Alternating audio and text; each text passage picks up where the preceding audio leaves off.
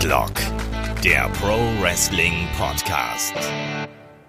Ja, hallo und herzlich willkommen zu Headlock, dem Pro Wrestling Podcast, Ausgabe 250. Die Vierteltausend ist voll.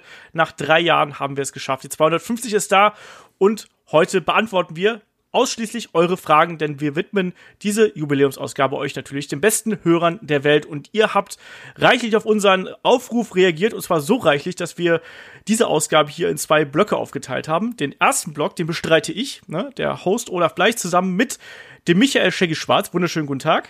Wunderschönen guten Tag, lieber Olaf. Schön dabei zu sein. Ich freue mich. Ja, und an der Leitung, da ist noch der Ulrich Steppberger von der M-Games. Wunderschönen guten Tag. Guten Tag. Genau, wir sind der erste Dreierblock. Wir machen hier äh, den Anfang und wenn wir hier mit einem Teil der Fragen durch sind, dann übernehmen die anderen. Da sind dann der David, der Chris und der Kai äh, am Mikrofon und beantworten dann den Rest der Fragen. Wir haben so ein bisschen versucht, das ein bisschen zu thematisch zu sortieren, um da eine Linie reinzukriegen. Sagen wir es mal so. Ich bin mal gespannt, wie das funktioniert. Es kann auch ein bisschen chaotischer sein als sonst. Nehmt uns nicht übel.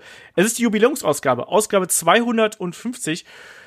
Ja, Shaggy, 250 Ausgaben, wie ist das so? Ja, das ist auf jeden Fall was ganz Besonderes. Schön, dass du mich auch als erstes fragst, weil ich ja eigentlich der Jüngste hier in, der, in dieser Sechser-Gruppierung bin das von stimmt. allen, die dabei sind. Ähm, sicherlich auch der frischeste wahrscheinlich, der bestaussehendste und der mit der interessantesten und schönsten Stimme. Deswegen darf ich auch anfangen. Sorry. Ähm, ja, Headlock bedeutet mir tatsächlich eine ganze Menge. Ich habe, weiß nicht, wie lange ich jetzt schon dabei bin. Ich habe es vergessen. Zwei Jahre sind schon fast, oder?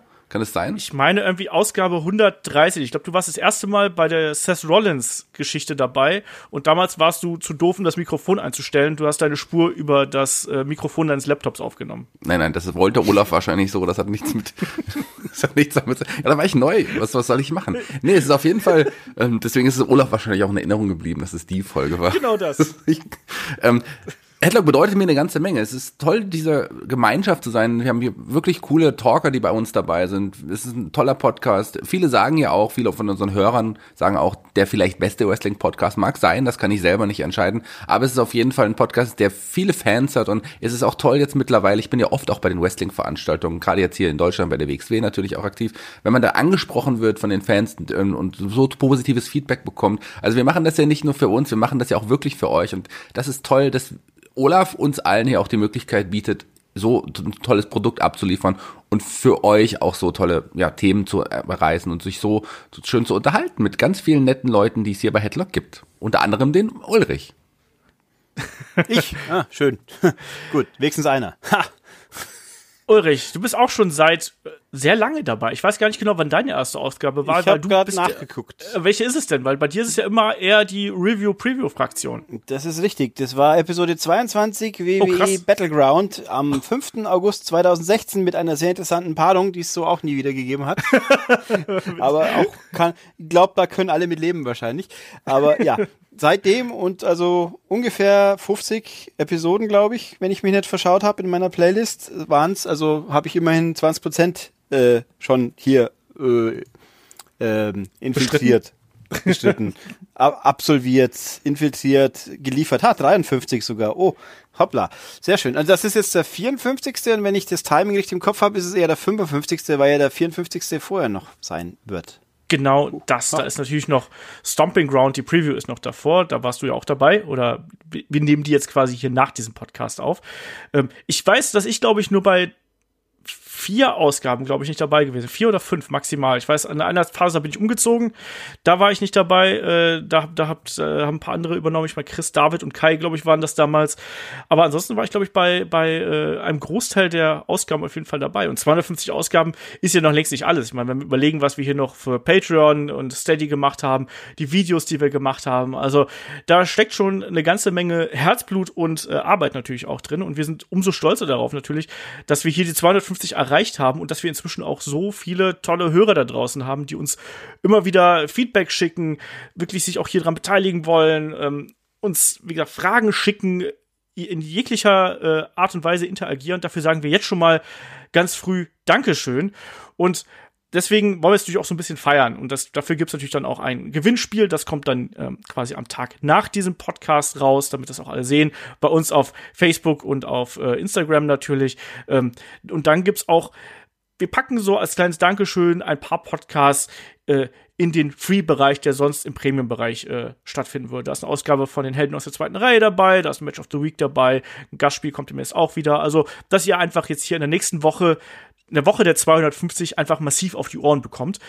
Und äh, wir haben schon so ein bisschen gesagt, ne, wir haben unheimlich viele Fragen. Also äh, jeder Blog, den wir jetzt hier haben, hat ungefähr 30 äh, Fragen plus eine persönliche Abteilung. Uh, ähm, persönlich kann ich hier kurz noch neigrätschen? Grätsche rein. Ich, ich mache eine ganz unverschämte Eigenwerbung auch noch. Ich habe ja hier so nebenbei auch noch einen kleinen eigenen YouTube-Kanal laufen. Wer es nicht weiß, der nennt sich Kernspieler. Da findet man ganz viele schlechte Sachen und hoffentlich auch vielleicht ein paar interessante. Da ist unter anderem ein wöchentlicher Bla-Podcast dabei, wo ich äh, einfach nur ins Mikrofon rede, so zwischen 30 bis 70 Minuten meistens, wo auch ein paar Leute ganz offensichtlich den Weg von hier nach dort schon gefunden haben, weil doch immer wieder gerne Wrestling-Fragen auch kommen. Wer also konkret von mir, von meinem Unwissen profitiert, profitieren will, äh, in einer außerhalb der üblichen Fragerunden, die mal vorkommen, der guckt doch einfach mal vorbei bei Kernspieler und stellt mir da Fragen zum Beispiel und sie wundert sich nicht über die vielen ganz wenig gekleideten Frauen, die in anderen Videos auftauchen. Das kann man aber anschauen, ist auch okay. Okay, da hat Ulrich den Plug schon vorweggenommen hier.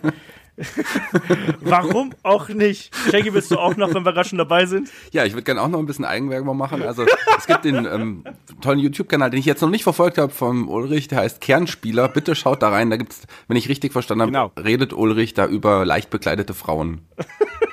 Nee, also ich zeige leicht bekleidet, rede über viele andere, sind volle bis Das heißt, man kann okay. diesen, diesen, das auch äh, ohne Ton anschauen und nur die leicht bekleideten Frauen sehen. Dann hast du mich kann auf jeden man. Also Fall schon mal es gewonnen. Ist auch ganz, es ist auch ganz bequem äh, getrennt. Also das, die Podcasts, wo ich nur rede, die haben auch haben ein Standbild. Da muss man niemanden anschauen, weder mich noch sonst was, sondern nur ein Schriftzug. Also es ist es ist harmlos und safe for work, wie man so schön sagen möchte.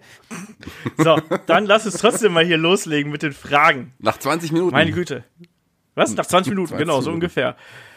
Äh, wie gesagt, wir haben unheimlich äh, viele Fragen hier einge eingeschickt bekommen. Wir versuchen das so ein bisschen einzuteilen, dass wir da eine Über Übersicht haben. Und wir haben äh, auch diverse längere Fragen bekommen, deswegen nicht wundern, wenn ich jetzt hier längere Texte vorlese. Und wir starten durch. Ich habe es mal deklariert mit einer Hauptfrage.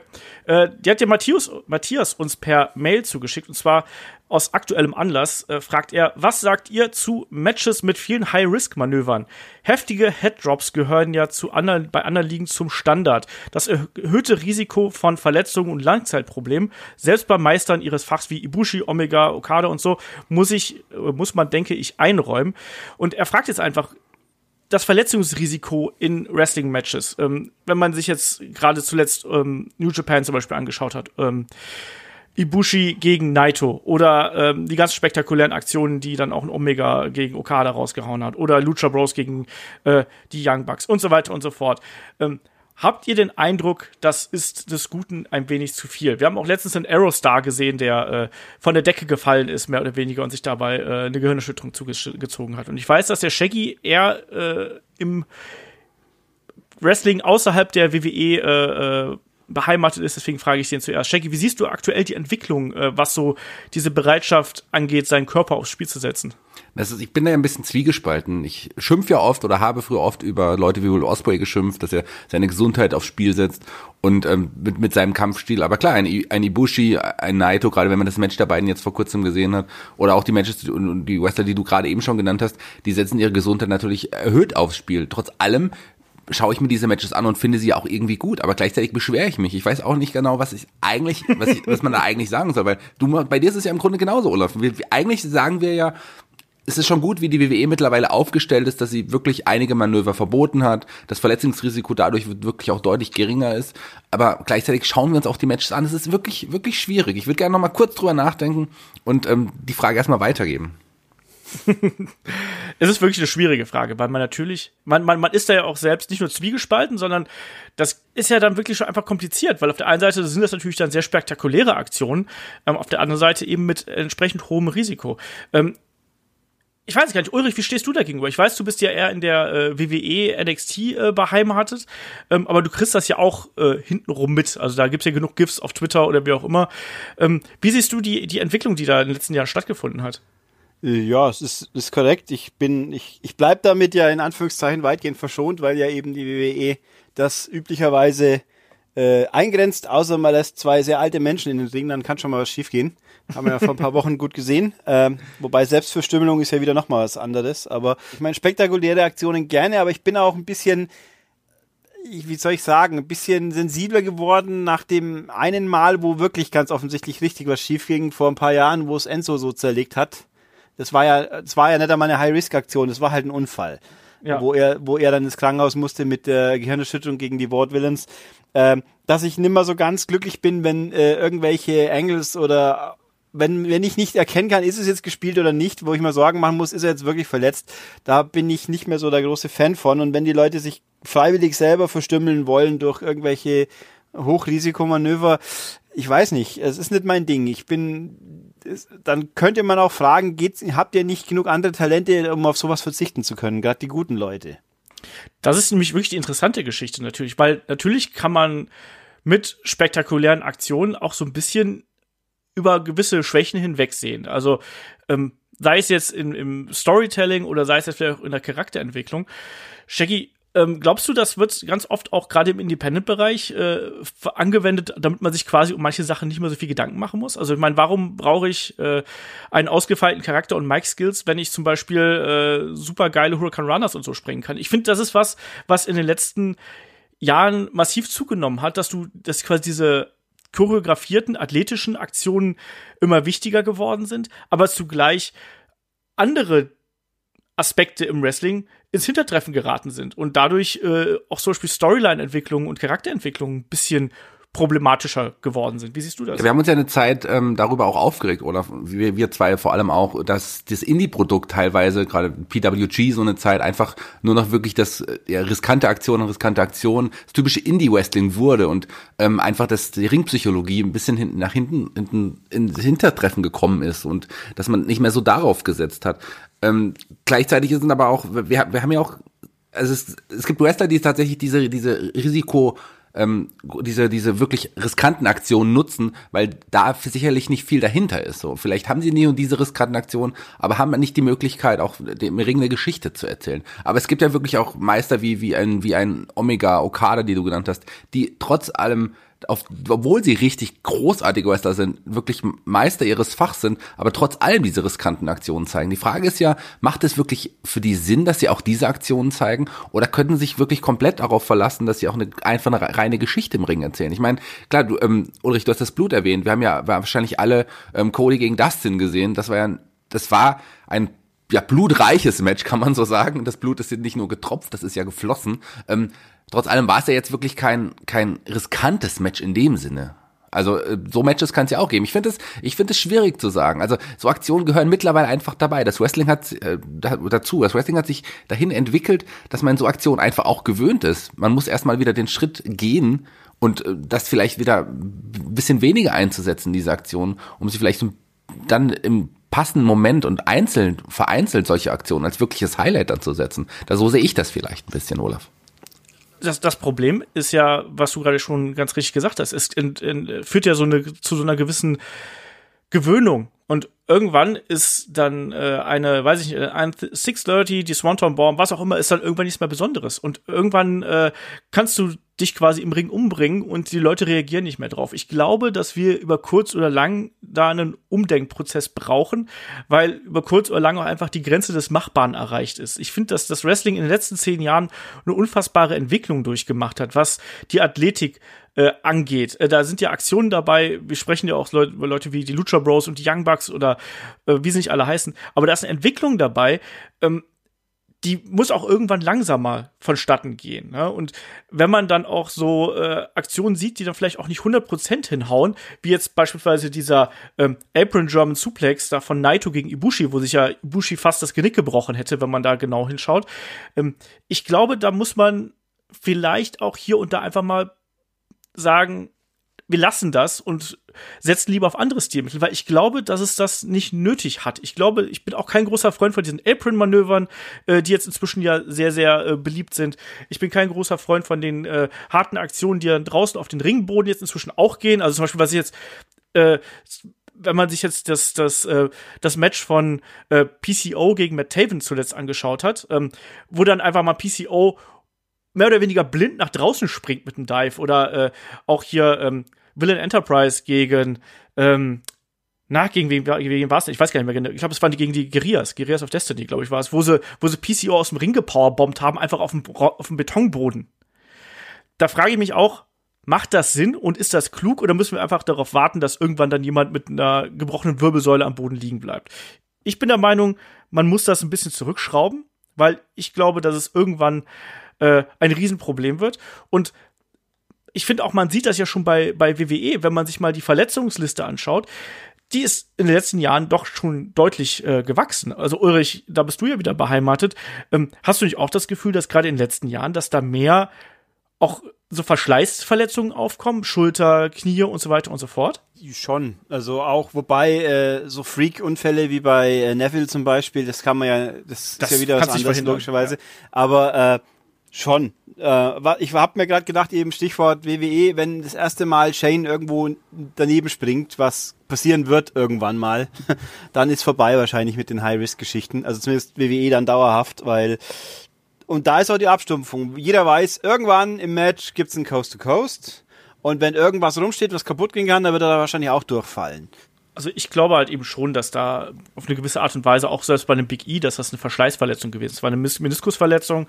Auch das kann eben durch Verschleiß auftreten. Ich glaube schon, aber nicht durchs auf den Kopf fallen halt zumindest. Nee, das, das, stimmt, das stimmt. Immerhin, immerhin eine andere Geschichte, aber. Ich glaube, man muss da vielleicht auch einfach den Fan ein bisschen entwöhnen. Andererseits ist momentan die Konkurrenz zwischen den ganzen Promotions eben so groß, äh, dass das, dass das schwierig sein wird. Also auch eine WWE wird natürlich da versuchen nachzuziehen und äh, einfach dadurch auch wieder deutlich hervorzustechen, weil ähm, im Endeffekt hat sich ja WWE in den letzten Jahren wirklich stark dem Indie-Stil angepasst. Also auch wenn bestimmte Aktionen eben nicht mehr erlaubt sind, so ist ja trotzdem die Körperlichkeit, die Geschwindigkeit, das alles hat ja zugenommen. Insofern, äh, ich sehe das als, als Problem an und ich glaube, dass da irgendwann ein Umdenkprozess äh, stattfinden muss. So, damit würde ich sagen, ist diese erste äh, Frage durch und wir haben jetzt einen ganzen äh, Themenblock und zwar zur Zukunft von WWE. Da machen sich nämlich ganz offensichtlich sehr, sehr äh, viel Leute Sorgen drum und äh, wir fangen da einfach an mit einer längeren Frage vom Dieter. Der hat uns bei YouTube geschrieben, einen längeren äh, längere Frage. Und er äh, zweifelt so ein bisschen an der Kreativität und an dem äh, Schaffensgeist eines Vince McMahon. Und er schreibt hier, ich habe mir mal Gedanken um Vince gemacht.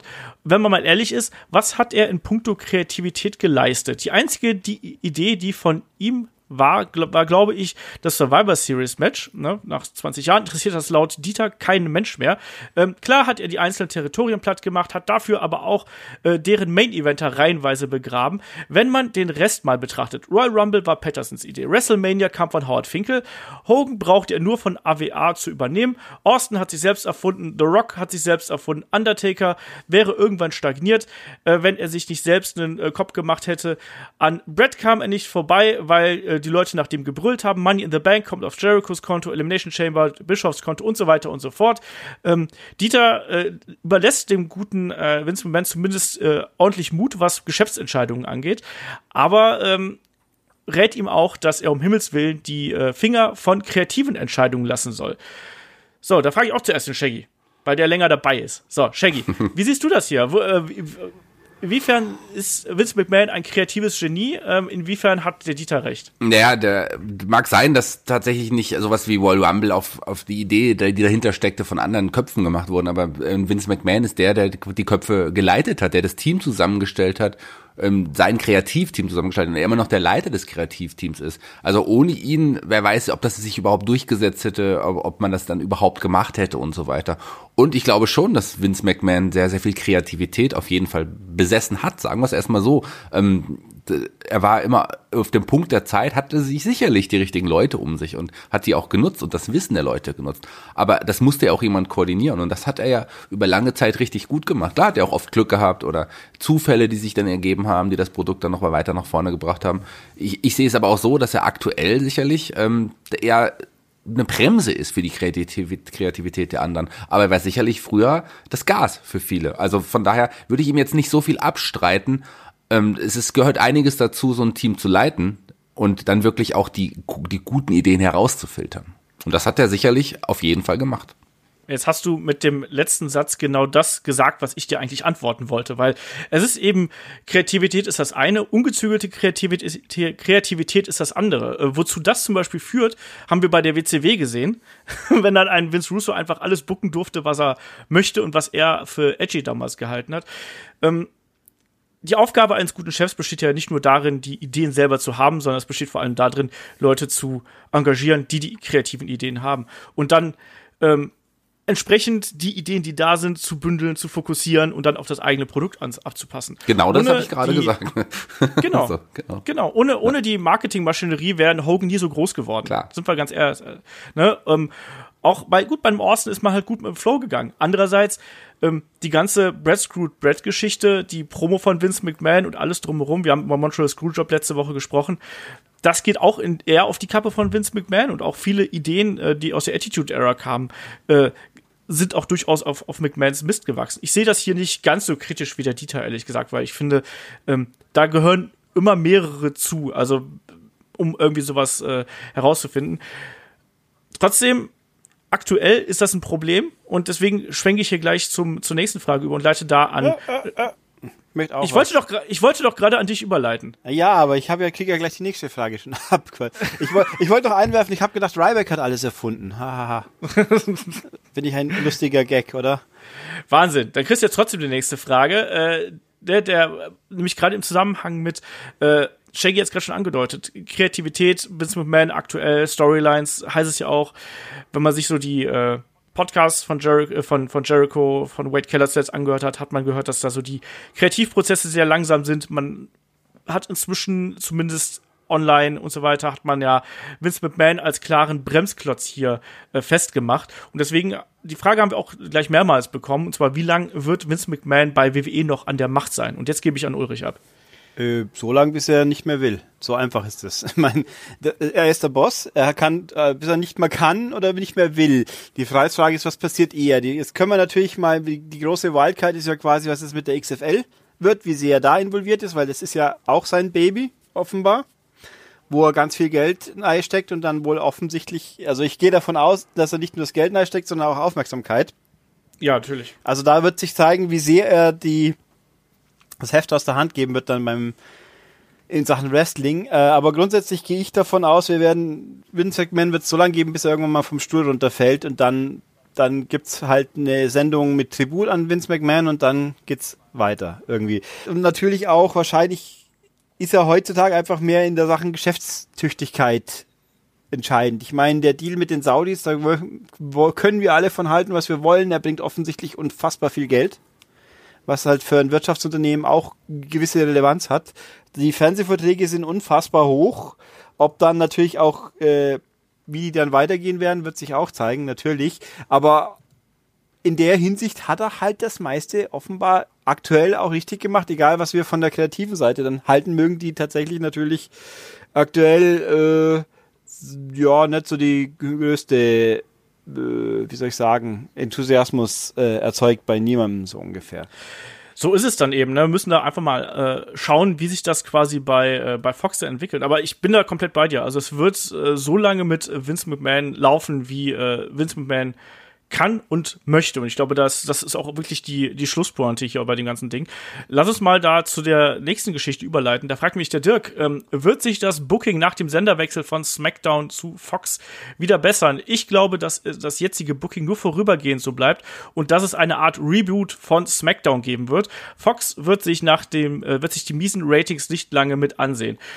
Shaggy, glaubst du, man spielt hier gerade ein bisschen auf Zeit, bis quasi der Fox-Deal da ist und dann sagt man so, jetzt, jetzt ist wieder äh, Vollgas angesagt? Das glaube ich eigentlich nicht, weil das wäre ja eigentlich auch kontraproduktiv so ein bisschen. Klar muss man mit einem großen Bang starten dann auf Fox, das ist, das ist sicher, aber vorher das Produkt extra schlechter darzustellen oder auf Sparflamme fahren zu lassen, das würde auch überhaupt keinen Sinn ergeben. Man hat es nicht geschafft und man ähm, seit dem Senderwechsel, seit dem Bekanntgabe des, des großartigen Fernsehdeals wirklich Stars auf, auf neue Stars aufzubauen. Das wäre die Aufgabe eigentlich gewesen, Stars aufzubauen, die dann auch Fox tatsächlich Smackdown Fox Smackdown tragen können die fehlen jetzt noch. Und dann baut es langsam auf. Vielleicht wird es ein Alistair Black, wer weiß das schon, wie man ihn aufbaut. So richtig spannend wird er auch nicht dargestellt. Aber das ist eher das Problem. Das Booking ähm, wird sich nicht äh, total ändern, wenn Vince McMahon weiter so die, diese Schiene fährt. Von, sie, es muss sich aber irgendwie ändern. Nicht nur das von SmackDown, sondern generell das WWE-Booking muss sich einfach ändern, um einfach größere, größere ja, Ratings einfahren zu müssen. Also da, aber ich glaube, so wie es aktuell weiter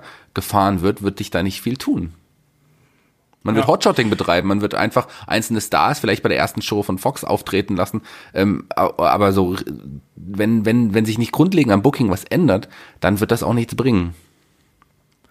Das befürchte ich eben auch. Ulrich, wie ist deine Position? Ähm, ich ich frage mich ein bisschen, wie es in der Praxis funktionieren wird, weil ja eigentlich hätte ich jetzt angenommen, dass durch die verschiedenen Fernsehsender tatsächlich die Identitäten der Shows ein bisschen in verschiedene Richtungen fahren werden. Ähm, was ja eigentlich der, der, die Brand, der Brand Split ja eigentlich möglich machen würde, aber genau das Gegenteil passiert ja gerade mit der mhm. unsäglichen Wildcard-Geschichte, die keiner mehr durchblickt, wer jetzt, wir sind jetzt hier wegen Wildcard, ne, wir schauen nur zu und reden ein bisschen, deswegen zählen wir nicht als Wildcard oder was ist es kaputt? Also es ist ein sehr, sehr großes Kuddelmuddel. Ich glaube schon, dass sich was ändern wird, weil ich auch mir nicht so ganz vorstellen kann, ich meine, theoretisch USA und Fox werden gerne die großen Stars haben, aber ich andererseits glaube ich auch nicht, dass die das so cool finden, wenn dann die äh, quasi drei Tage später auf dem anderen Sender auch zu sehen sind. Also müsste ich aus meiner Sicht wird lege auf der Hand, dass der Brand Split wieder ein bisschen stärker kommen sollte, weil das alle von profitieren täten oder weil sie es halt sich vorstellen, dass sie davon profitieren. Aber wer weiß schon. Momentan kapiert man ja relativ wenig, was da los ist. Also ich kann mir eben auch nicht vorstellen, dass man da auf einmal so ein, so ein Reboot machen wird. Das halte ich für ein bisschen merkwürdig. Ist natürlich halt auch schwierig, quasi die schlechte Zeit äh, in den, in den Monaten davor quasi dem, den anderen, seinen, seinen Sponsoren und de, den fr früheren Netzwerken zu verkaufen. Das äh, halte ich auch für schwierig. Ähm, passend dazu äh, fragt der Dan ja dann auch hier, ähm, wie wird Fox eurer Meinung nach auf die Ratings reagieren? Sollten diese unter den Erwartungen bleiben? Äh, mehr Legenden ausbuddeln und Wildcards verteilen scheint ja nicht zu funktionieren. Nur der 24-7-Gürtel äh, generiert etwas mehr Klicks im Web. Das ist übrigens wirklich auffällig, natürlich, dass die 24-7-Geschichten äh, sich extrem gut klicken klicken. Also sowohl bei YouTube als auch in den Social Media äh, Kanälen habe das inzwischen wirklich mit die höchsten Klickzahlen, weil es eben, glaube ich, auch einfach schneller unterhaltsamer Content ist. Der ist eigentlich für so Social Media äh, wie gemacht. Aber ja, wie wird Fox darauf reagieren? Es heißt ja, dass die Verträge von WWE äh, relativ wasserdicht sein sollen. Sprich, ähm, man kann nicht einfach äh, zum Beispiel SmackDown jetzt an einen der niederen Fox-Sender abdrücken einfach. Shaggy, was glaubst du, wie äh, was wären denn die Konsequenzen mal angenommen, man schafft es jetzt nicht, da wieder den nächsten Gang zu schalten? Ja, das wird auf jeden Fall dann äh, Konsequenzen für den nächsten TV-Deal erstmal in erster Linie wahrscheinlich haben, der dann deutlich geringer ausfallen würde. Aber ich glaube, die WWE wird schon klug sein, dass sie da auf jeden Fall noch ein bisschen was ändern muss. Ein Vince McMahon, der ist ja auch nicht dumm der ist ja auch wahrscheinlich nicht so verbittert, dass er nicht irgendwann einsehen wird, dass die Art und Weise, wie er das Schiff momentan lenkt, dass es äh, vielleicht nicht in die richtige Richtung fährt. Ich glaube, da wird sich schon ein bisschen was passieren und man wartet nicht erstmal darauf, dass bei Fox die, die Einschaltquoten stark nach unten gehen. Man rechnet ja im Moment auch nicht mit riesen Einschaltquoten. Man wird vielleicht im Hintergrund schon an Geschichten basteln, die dann, die dann äh, benutzt werden, neuen Stories, vielleicht interessanteren Stories und ich wie ich es eben schon gesagt habe, man muss einfach Stars aufbauen. Das ist das Wichtigste. Die Stars sind das Aushängeschild der Liga. Und mit diesem 50-50-Booking, was man in den letzten Monaten gefahren ist, hat man einfach keine Stars aufgebaut. Man hat das beste Roster, das man je hatte. Man hat das größte Roster, was man je hatte. Ähm, aber trotz allem schafft man es nicht, wirklich Geschichten aufzubauen, die interessant sind. Das, das, der 24-7 äh, Stories, dass die so oft geklickt werden, liegt wirklich daran, und jetzt kann ich mich auch nochmal outen, dass das das Interessanteste an eigentlichen Shows im Moment ist. Also ich äh, schaue mir nicht Stomping Ground an. Ich schaue mir zwar immer noch Raw und SmackDown an, aber eigentlich auch nicht die Matches, sondern nur so ein paar ähm, Segmente, wie, wie, du, wie du weißt, Olaf.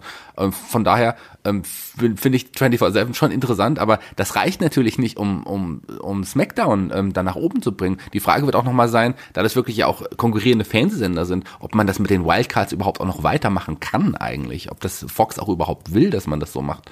Ähm, das ist ja auf jeden Fall keine gute Lösung, bereichert die Shows im Moment gar nicht. Also nochmal sagen, man kann ja nicht einfach sagen, so, wir machen jetzt ab statt vier Wildcards, die übrigens bei den letzten Shows auch nicht mehr äh, beachtet wurden, es waren ja auch sechs oder sieben Wrestler teilweise, die die Shows gewechselt haben. Man macht jetzt zwölf Wildcards, warum nicht? Das wird man so nicht machen können. Also ich bin gespannt, wie es weitergeht, aber ich kann es nicht sagen. Ich, ich, man muss nur was ändern.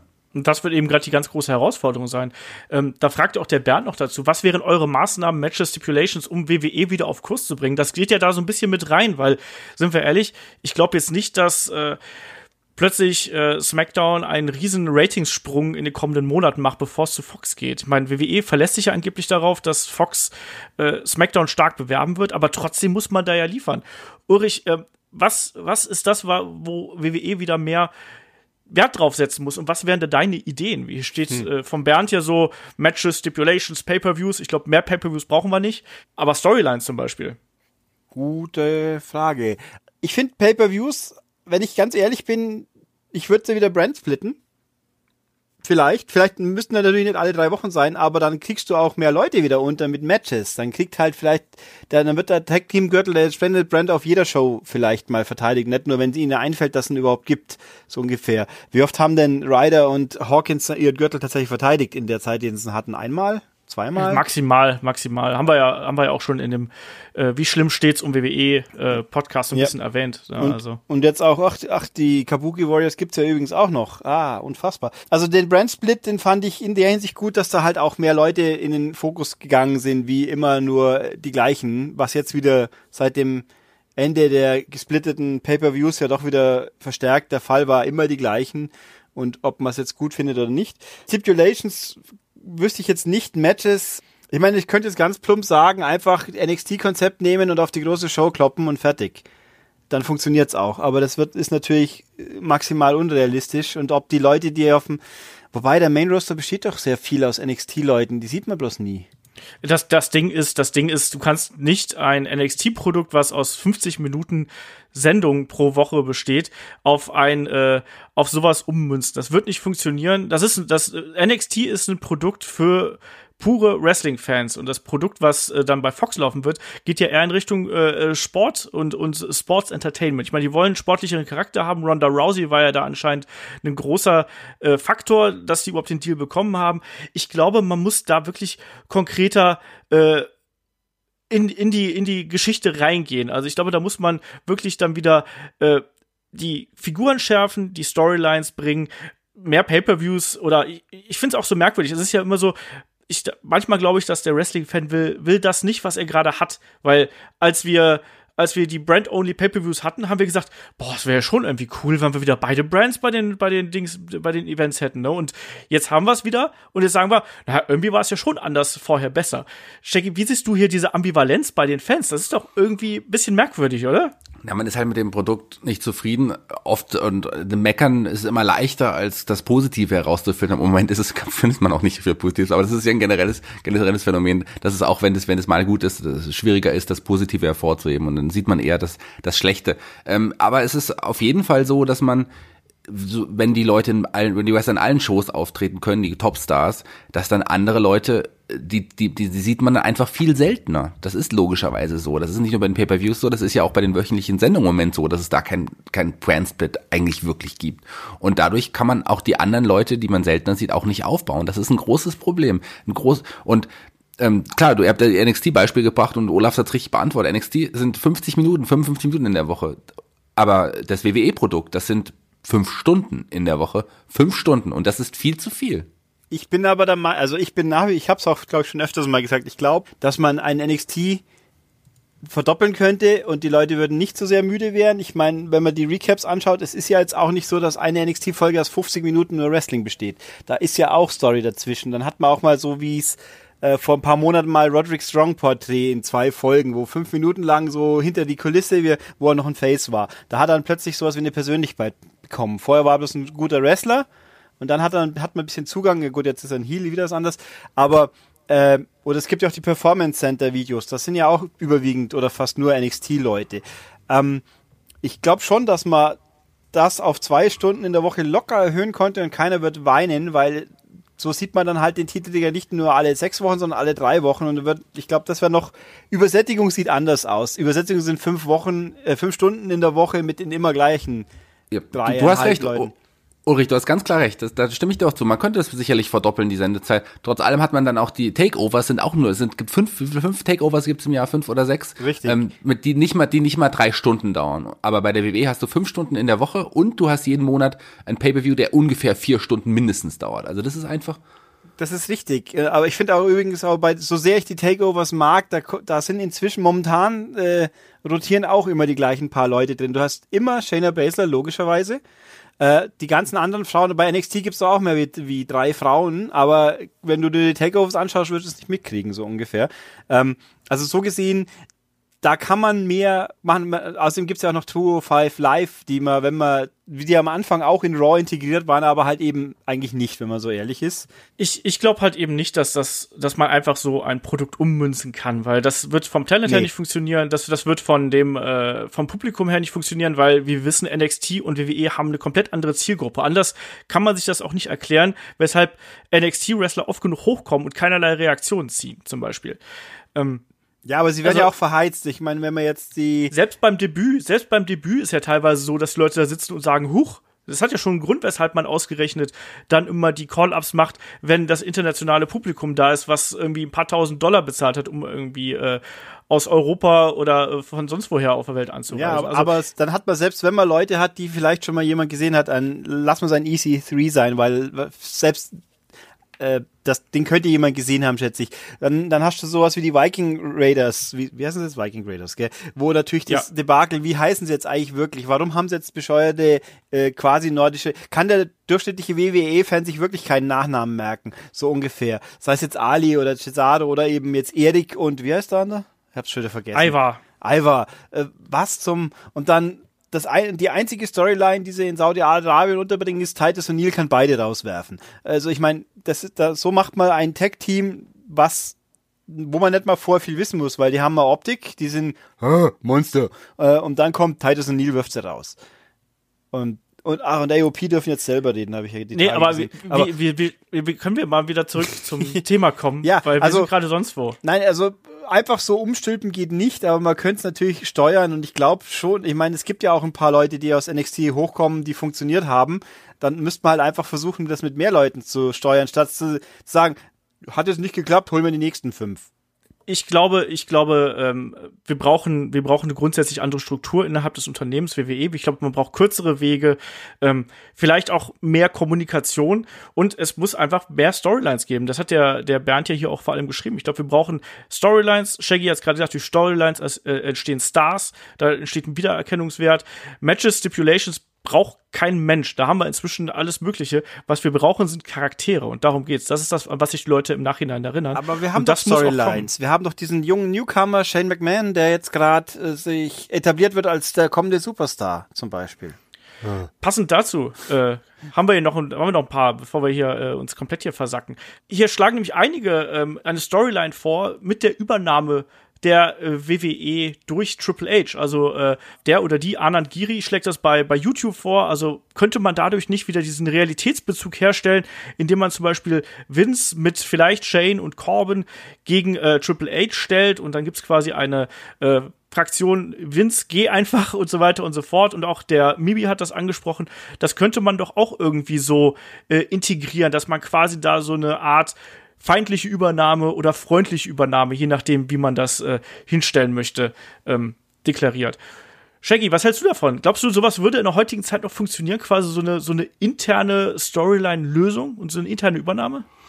Sagen wir mal so, ich bin da ein bisschen zwiegespalten. Ich glaube nicht, dass es wirklich bei den richtigen Wrestling-Fans funktionieren würde, in dem Sinne, weil ja eigentlich klar ist, dass das eine Storyline ist. Das ist ja, also in der heutigen Zeit ist, ist alles im Grunde Storyline. Auf der anderen Seite ähm, wenn man schon mal die Möglichkeit hat, dann quasi den Vince einen Abschied zu bereiten und ein neues Zeitalter zu beginnen, kann man das natürlich auch gerne in eine Storyline ummünzen. Warum auch irgendwie nicht? Aber äh, so einfach dieses typische, so Hunter, ich komme jetzt und will das jetzt übernehmen, wäre wär mir zu banal, weil es ja naheliegend ist, dass am Ende, wenn es so eine Storyline geben sollte, dass wohl am Ende dann auch Hunter äh, siegreich hervorgehen würde. Also ich finde es spannend, ähm, dann reale Gegebenheiten, wie wirklich dann diese, diese Übernahme innerhalb der Familie, ähm, da müssen wir nochmal drüber reden, ob es jetzt dann wirklich Hunter und oder, oder wer, wer dann der neue Boss sein soll. Das ist ja auch nochmal eine Frage, die, die Michael uns eingeschickt hat, kommen wir auch gleich nochmal dazu. Aber äh, das, das wäre schon witzig, das in irgendeiner Art und Weise eine Story umzumünzen. Warum auch nicht? Das will man, das gehört ja auch dazu. Das Wrestling besteht ja aus guten Storys. Storylines. Sollte. Ich fand das auch eine, eine, spannende Idee, sowas da irgendwie einzubinden.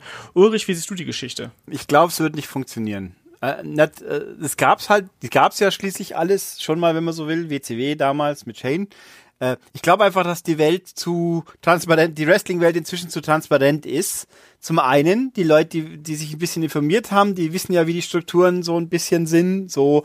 Und andererseits glaube ich, dass Triple H beim nicht NXT WWE Fan nicht populär genug ist, dass das dann, dass der jetzt dann schlucken würde, dass jetzt Triple H der neue Messias ist, der jetzt die WWE wieder in goldene Zeiten führt, vor allem solange er seine halbstündigen Epen äh, bei irgendwelchen Großevents immer aufführt, die keiner mehr sehen will.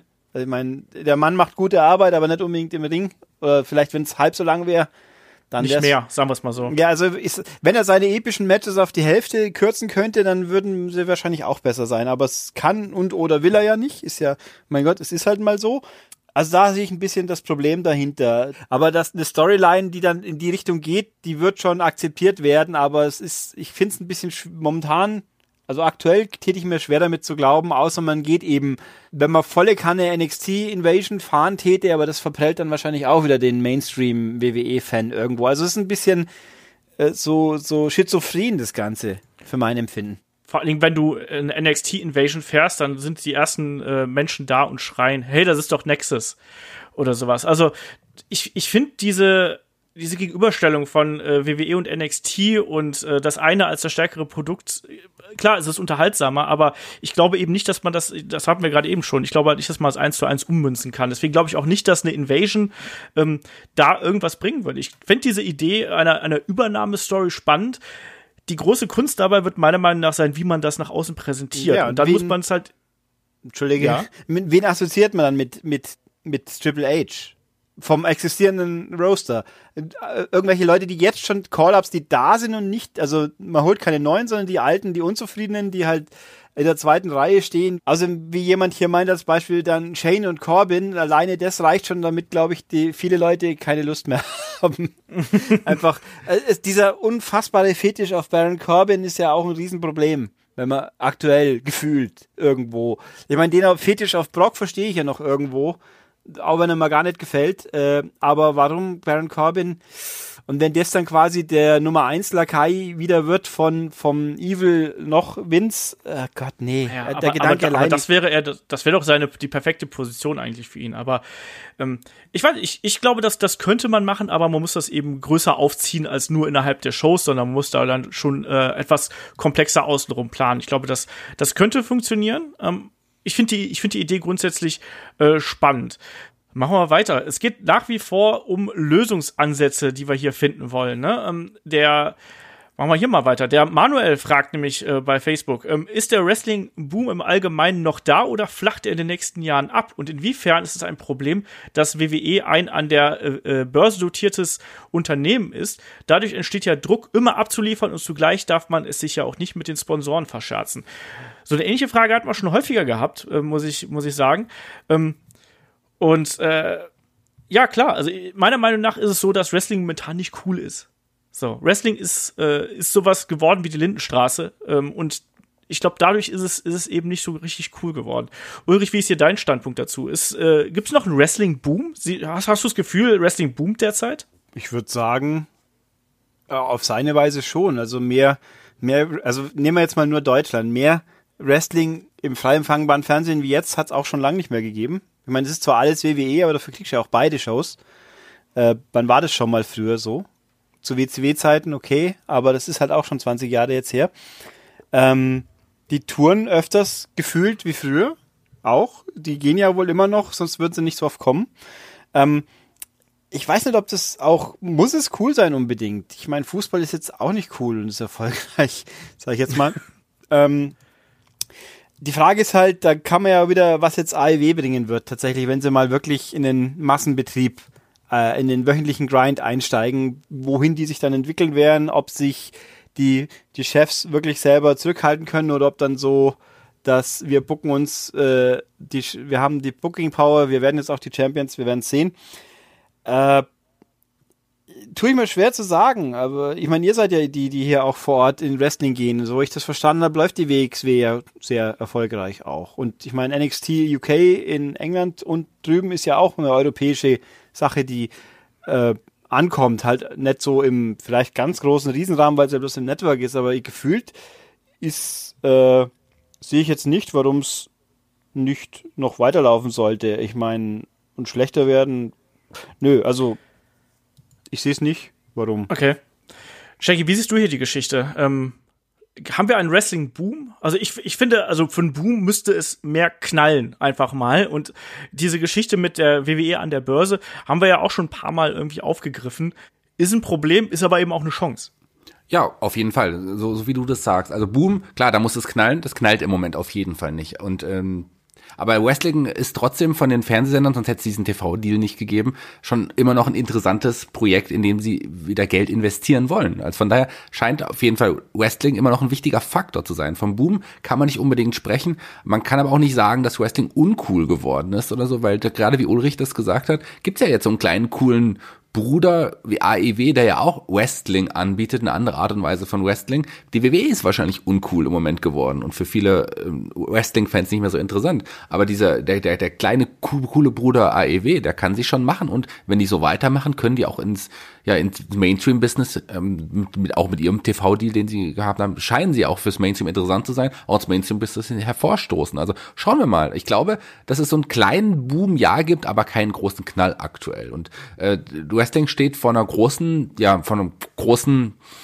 Weg entweder nach rechts oder links, wird es wirklich uncool, wird es, wird es, wird es ganz, wird, es weniger wichtig im amerikanischen Fernsehen oder nicht? Das, auf dem Weg stehen sie jetzt gerade und ich glaube, dass der AEW wirklich ein entscheidender Faktor dafür auch sein wird. Schauen wir mal, warten wir es ab und die WWE wird merken, die müssen sich auf jeden Fall ändern. Ganz kurz zu, zu Deutschland. In Deutschland ist Wrestling ähm, ist und bleibt ein Nischenprodukt, kann man so sagen. Also man erreicht 2000 Leute, aber das bedeutet ja noch gar nichts. Sie erreicht, erreichen viele Künstler, die, die auftreten. Also das ist, ist in Wrestling, Wrestling ist in Deutschland ein Nischenprodukt. Das ist auch ja. kein Problem, finde ich. Ich, äh, um hier kann, ich schweife hoffentlich nicht zu sehr ab. Schau mal an Weihnachten an, was im Fernsehen kommt, da kommt Darts. Und hat Einschaltquoten, dass es kracht und alle, oh, Deutschland, ah, super, Boomland und dann ist es wieder rum und dann kriegst du wieder, wenn du was mitkriegen willst, kannst du sehr viel Darts sehen, aber das normale die normale Welt da draußen registriert nicht, dass es eine Premier League gibt oder ein World Cup of Darts, ist ja wurscht. Also jedenfalls Darts kann man sehr viel schauen, hat an Weihnachten seine zwei Wochen, wo es sehr viele Leute mitkriegen, dann wird wieder drüber geredet, dann nicht mehr. Ich finde aber, das ist eine Nische, äh, die man sich erarbeitet hat, die erfolgreich ist und damit könnte man eigentlich zufrieden sein. Man muss ja nicht zwanghaft immer dann, verkünden und es wird übrigens alles noch viel größer und toller und schöner. Warum? Sei, seine erfolgreiche Nische, sei stolz darauf, dass du diese Nische, Nische gut erfüllst, passt. Man muss ja nicht mit Fußball konkurrieren wollen, unbedingt. Es klappt A, eh nicht und B, Erfolg ist doch gut. Das muss ja nicht der allergrößte sein. Aber da muss ich ganz kurz widersprechen, ganz kurz, weil gerade Dart, der Beispiel, ich will jetzt nicht abschweifen, das Beispiel Dart, das ist größer in Deutschland, was die, was die Shows angeht, als Wrestling. Bekannte von mir veranstalten auch Dart-Veranstaltungen, da haben mehrere tausend wöchentlich so. Also ähm, das ist schon nochmal ein Unterschied zum Wrestling tatsächlich. Das ist auf jeden Fall größer in der Wahrnehmung, als das Wrestling ist in Deutschland. Das Dart. kann ich mir auch tausend Gründe ehrlich gesagt dafür erklären, weil es äh, angefangen vom zugänglicher sein, auch nicht so teuer sein, wenn ich jetzt auf ein auf WWE Event gehen wollte in Deutschland und was sehen will auch noch, dann bin ich gleich ein bisschen mehr Geld los. Das ist ja auch klar. Und äh, ja, und die Präsenz natürlich hat halt bei Darts, hat ein paar Jahre gedauert, die ist natürlich schon sehr groß, wenn auch sehr geballt eben an Weihnachten, aber ist ja egal. Wir, wir schweifen ab, ich gebe zu.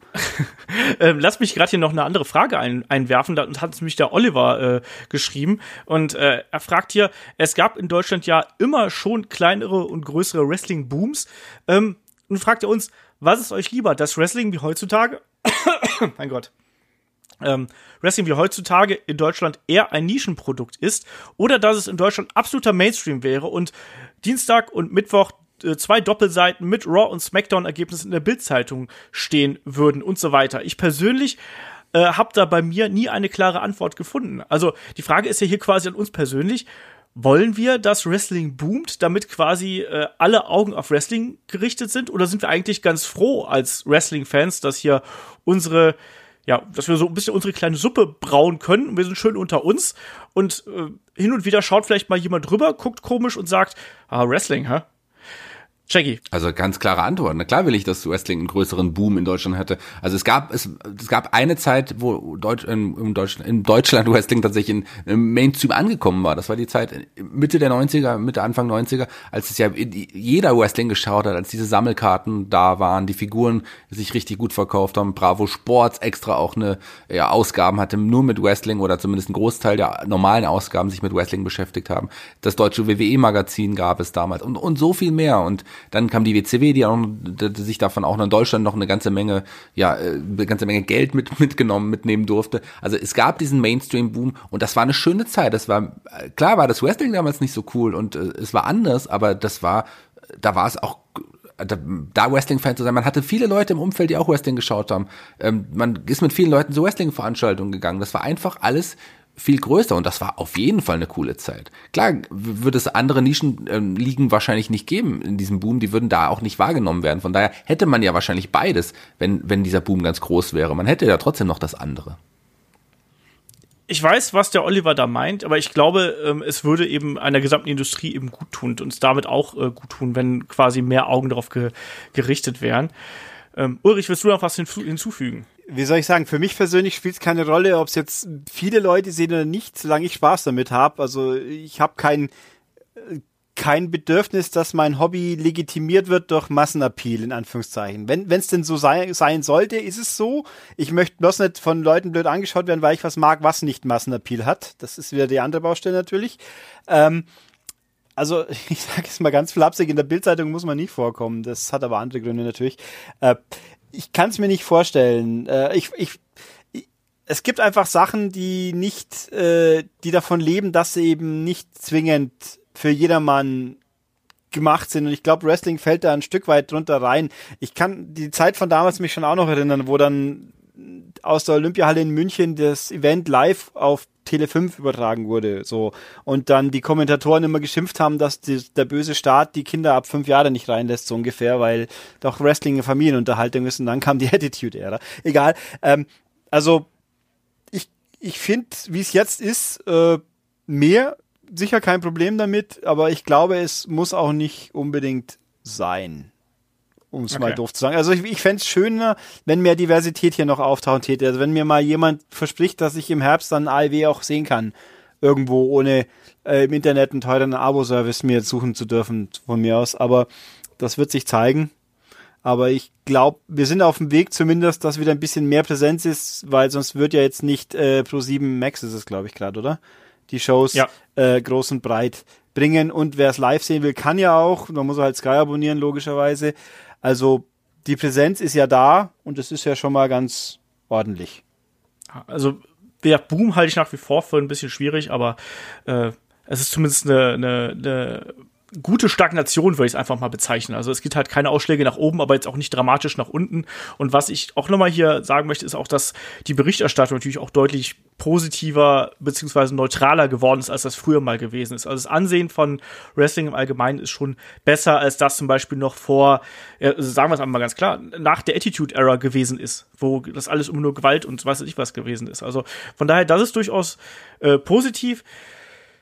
Und ich glaube auch, dass ich bin dabei bei Shaggy, dass wir, äh, ähm, dass jeder Boom und jede positive Entwicklung eigentlich auch gut äh, für den für den Sport ist. Insofern schauen wir mal.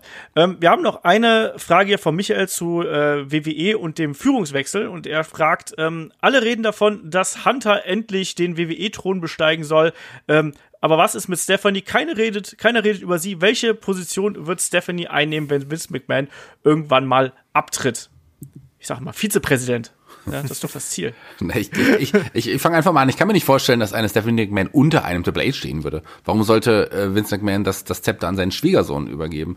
Ich, warum er nicht eine, eine gleichberechtigte ja, Führungsetage, vielleicht auch noch mit Shane, wo jeder verschiedene Bereiche hat, um die er sich kümmert? Vielleicht setzt man Triple H einfach für die, als Kopf des Kreativteams ein und äh, Stephanie macht dann irgendeine anderen wirtschaftlichen Dinge und, und, und, und Shane, ähm, ja, Marketing, keine Ahnung. Also, warum, ähm, also ich glaube nicht, dass ein Triple H über einer Stephanie McMahon stehen würde. Ich glaube auch, äh, Entschuldigung Ulrich, wenn ich da jetzt erstmal kurz übergehe, ähm, ich glaube auch, dass es eigentlich, dass die Zeiten dieser klassischen Hierarchie, wir haben einen da oben und ganz viele da unten irgendwie, die alle dem oben zuarbeiten. Ich glaube, dass das vorbei ist und dass WWE dafür inzwischen eigentlich auch zu groß geworden ist, zu komplex geworden ist. Ich glaube auch, dass es dem Unternehmen gut tun würde, wenn man das äh, in der äh, Spitze breiter ausstellen würde. Deswegen halte ich die Idee von äh, Shaggy eigentlich für ziemlich gut. Ulrich, dein Punkt. Ich meine, ist es nicht eigentlich auf eine Art und Weise jetzt eh schon so? Ist nicht, äh, ja. Stephanie ist doch offiziell Vizepräsident für Public Relations und so, irgendwie ist in die Richtung. So Außen, Außenwirkung, Darstellung und so weiter, hat ja auch die, die repräsentative Funktion bei irgendwelchen anderen Veranstaltungen Events und ich glaube auch, dass es genauso bleiben wird. und dann eben das Triple H, er ist doch jetzt auch schon weiß, irgendwie Talent Relations Vizepräsident oder ja. wie auch immer, dass der quasi, es ist ja auch naheliegend, der ist ja der, der quasi auch im Ring äh, alles, die Erfahrung mitbringt, um zu wissen, was im Ring passiert und sie ist halt die mehr so die die außenrum funktionierende, die halt auf der wirtschaftlichen Seite groß geworden ist, auch wenn sie natürlich seit 20 Jahren immer wieder mal im Ring auftaucht und so. Ich glaube schon, dass das Power Couple so sich das dann aufteilen dürfte. Er macht den Teil rund um den Ring und alles und sie macht den wirtschaftlichen Teil. Das ist auch kluge, sinnvolle Aufteilung. Und ob man natürlich on-screen das vielleicht anders präsentiert, ist ja wieder die andere Geschichte. Das hat ja mit dem Leben dann nichts zwingend zu tun. Aber so wie es hier jetzt, ich meine, das bleibt so, wie es jetzt ist, bloß dass es dann oben nicht mehr ein alter Mann hockt, der so nach Lust und Laune sagt, jetzt nö oder ja. Also ich glaube, ja. so wird es dann ablaufen. Irgendwann mal. Ja, das glaube ich auch. So, wir machen noch drei schnelle Fragen hier zu dem äh, großen WWE aktuell Blog. Da fragt nämlich der Dan, ähm, All Out in 15 Minuten Ausverkauf Stomping Grounds interessiert eigentlich keinen. Dazu noch dieses lächerliche Saudi-Event. Sollte WWE den Pay-Per-View-Kalender minimieren, um bessere Payoffs und Fäden aufzubauen? Und ist das finanziell überhaupt drin? Kurz und knackig. Ulrich, weniger Pay-Per-Views. Ich würde sagen, eine im Monat ist eine Zahl, die funktioniert. Es ist nur, man sollte halt aufpassen, dass man nicht äh, drei Stück innerhalb von vier Wochen unterbringt, was aber durch den Saudi, die, also der Saudi-Deal hat das Ganze durcheinander gebracht. Ohne den wäre es, glaube ich, alles nicht so stressig. Und der hat jetzt aktuell, jetzt fühlen wir es gerade so richtig, dass da keine Zeit bleibt. Dafür war ja vor WrestleMania relativ viel Luft. Und danach doch eigentlich auch eine Weile. Also, das ginge schon, nur halt diese äh, Abstecher des Geldes wegen, die bringen es durcheinander. Das ist das Problem. Shaggy.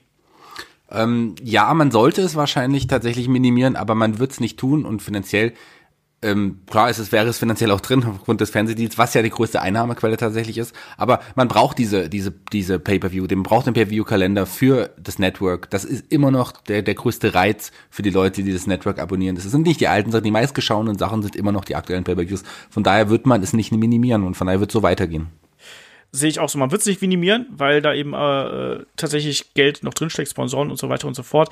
Ähm, ich finde, man sollte sich einfach vor den äh, großen Events auch einfach ein bisschen Luft lassen. Also auch davor und danach hätte ich gerne eine kleine Ruhepause. Also, dass ich schon wieder eine kurze Zeit nach WrestleMania schon wieder die ersten Events habe, ist mir ein bisschen zu viel. Jetzt ist es eh alles viel zu viel. Ähm, deswegen, ich bin dafür, dass man vielleicht das ein bisschen kürzt auf, ich glaube, momentan sind wir mit den Saudi-Events, glaube ich, sind wir jetzt bei 14 oder 15 Events. Ich fände halt so 10, 10 bis 11 fände ich okay, wird mir reichen. Ähm, und der Dan hat noch zwei kurze Fragen. Ähm, wer steht eurer Meinung nach im Main Event beim SummerSlam? So, Shaggy. Shane McMahon. Shane McMahon gegen Seth Rollins. Da, oder Kofi, oder ist vollkommen egal. Gegen beide wahrscheinlich. Und jetzt ernsthaft? Ja, ich, Shane McMahon. Okay, bist du so gnadenlos? Willst du das wirklich antun? Also ganz ernsthaft, ist es kein, es gibt keinen Worker aktuell im WWE-Roster, der besser aufgebaut wird, der als größerer Star ist, der eine Siegesserie hat, der war, ist so. Also ich will ihn, es ist, es, also ich will ihn ja da nicht sehen. Du hast nur gefragt, wer meiner Meinung nach da stehen wird. Und ich glaube, Shane McMahon wird da sich einen World Title holen im Main Event vom SummerSlam. Zumindest in einem der Main Events. Da steht für mich außer Frage, so wie aktuell aufgebaut wird. Denkbar, denkbar. Es könnte aber auch sein, je nachdem, wie schnell sie es machen. Shane McMahon gegen Roman Reigns um den äh, World Title. So nach das so das Long Game, damit die Leute Roman Reigns endlich bejubeln, weil sie dadurch Shane McMahon loswerden. Und Kofi sind sie dann auch noch auf einen Schwung auch gleich los, äh, als so nach dem Motto, jetzt haben wir's, die Leute äh, mögen Kofi zwar, aber sie werden es hinnehmen dafür, dass sie dann Shane los sind. Also ich, also wünschen tue ich es mal ganz sicher nicht. Ich habe nichts gegen Roman Reigns. Wann, wann läuft eigentlich Shaw versus Hobbs an? Äh, Shaw und Hobbs an? Weißt du einer? Keine Ahnung. Also rund um den Dreh rum müssten sie eigentlich Roman Reigns natürlich nochmal extra pushen, weil der schließlich im Film auch noch mitspielt. Vielleicht kommt, kommt dann Rock auch mal wieder vorbei und wird diesmal nicht ausgebucht wie beim Rumble vor ein paar Jahren. Das, ich halte es denkbar, dass Shane jetzt in absehbarer Zeit, äh, jetzt dieses Wochenende wird es nicht passieren, klar. Dann, was haben wir? Extreme Rules ist noch dazwischen, gell? Okay, yes. bei Extreme Rules gewinnt Shane den Titel von Kofi. Und dann haben wir, Roman Reigns wird uns alle retten im SummerSlam gegen Shane. Oder Shane besiegt ah, Brock. Das können wir auch. Ja, Brock ist immer eine Wildcard, aber der hat ja, der ist ja mehr Raw-Material. Also, ich meine, aussch ausschließen würde ich es nicht.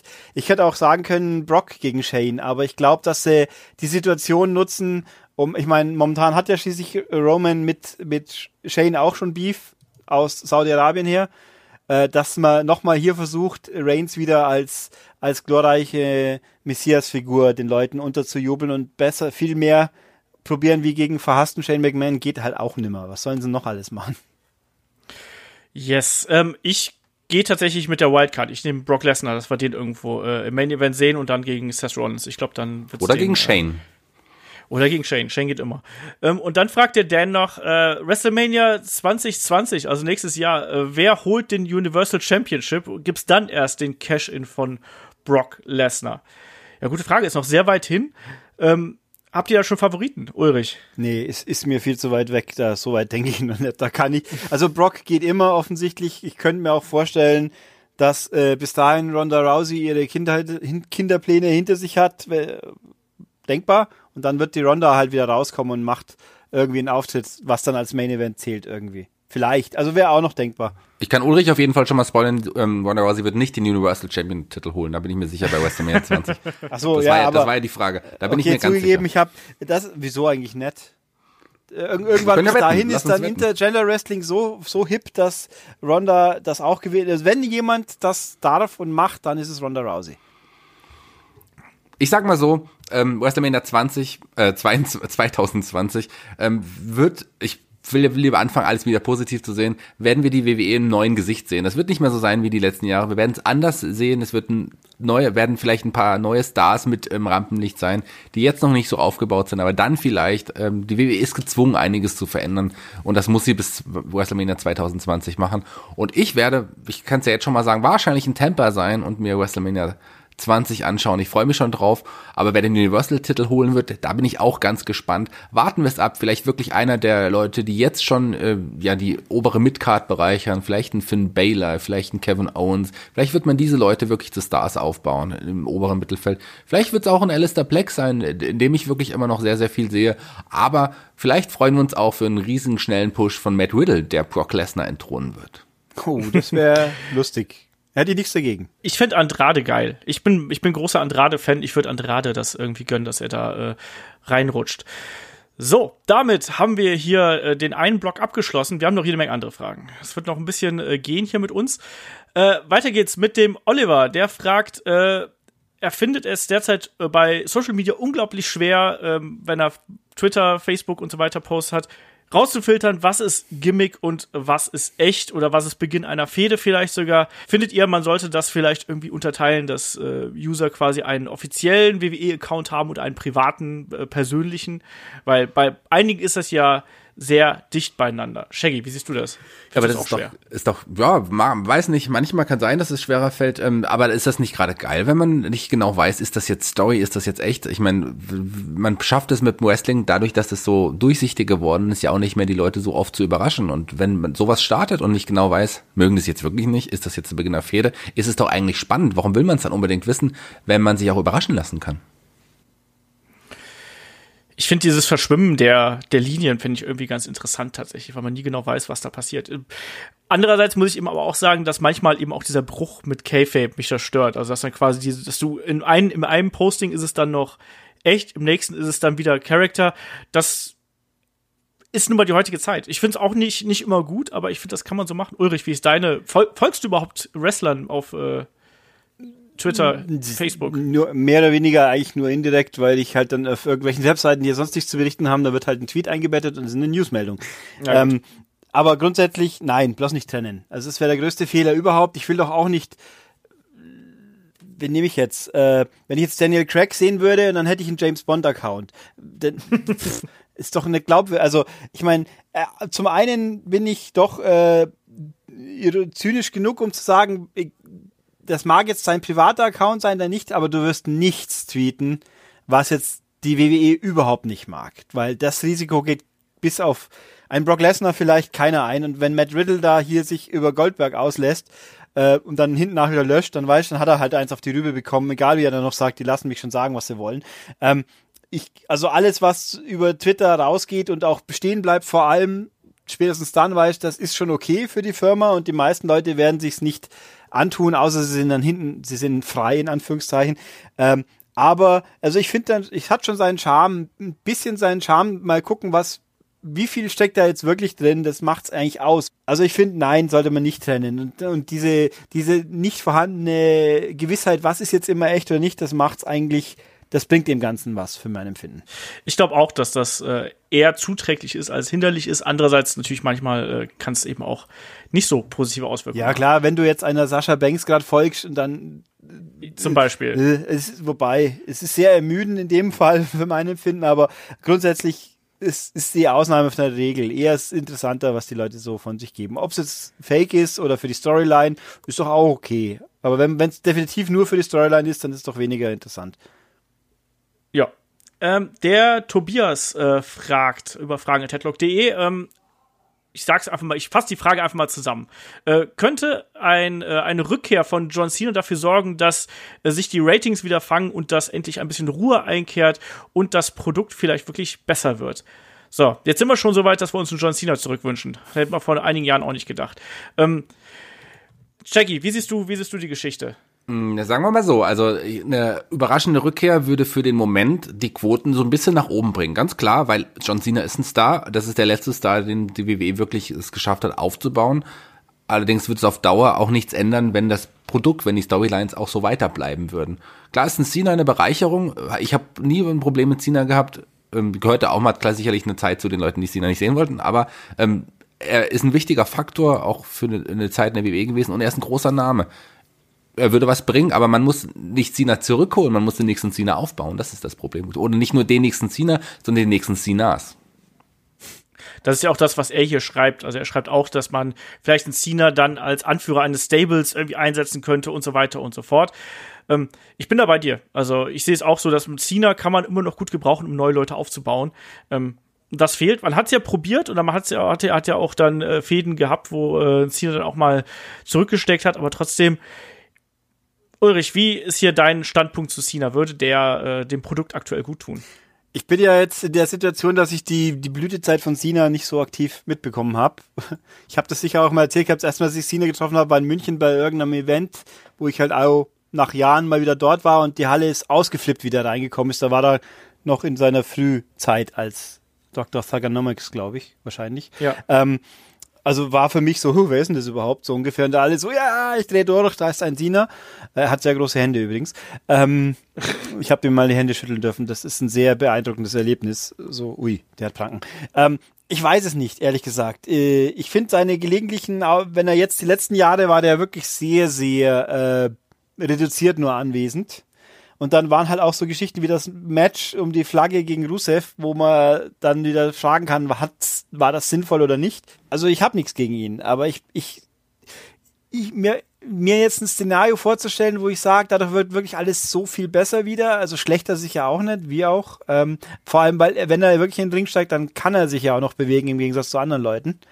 Ähm, ich muss sagen, ich fände Sinas, was ich sehr spannend fände aus meiner Sicht, ist Sina in echt, in Anführungszeichen.